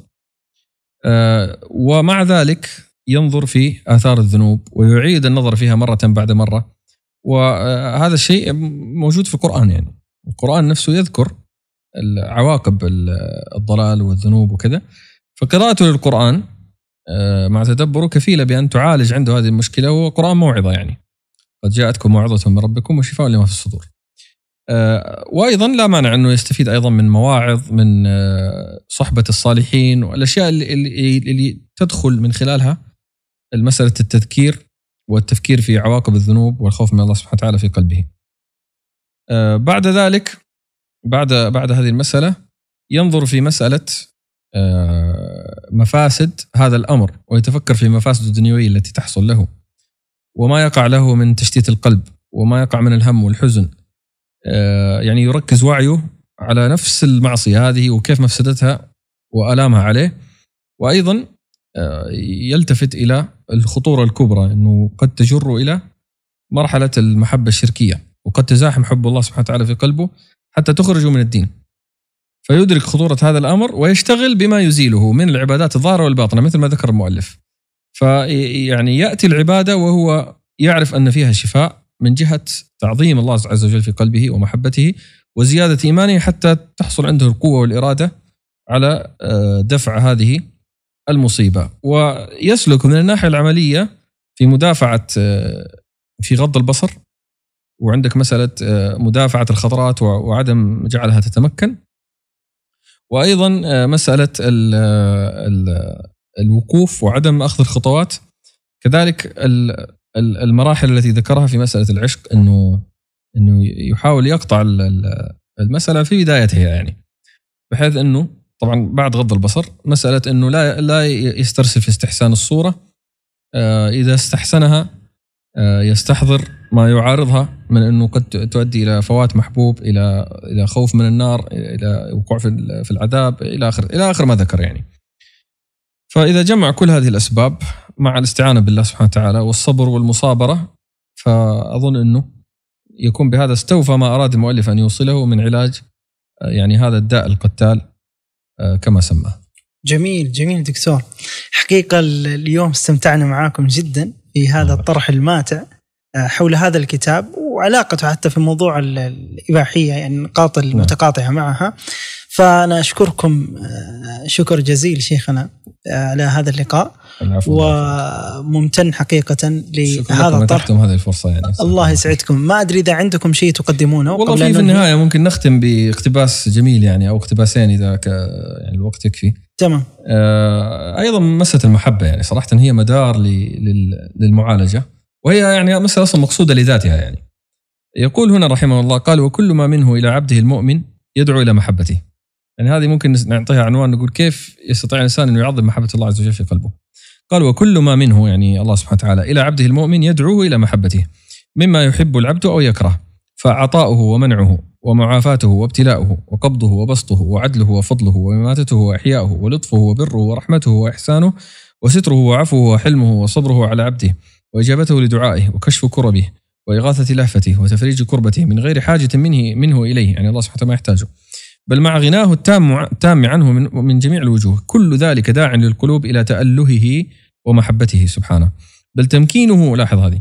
بل تمكينه عبده عبده من معصيته وعانته عليه وستره حتى يقضي وطره منها وكلاءته وحراسته له وهو يقضي وطره لأنه النفس بين الله عز وجل.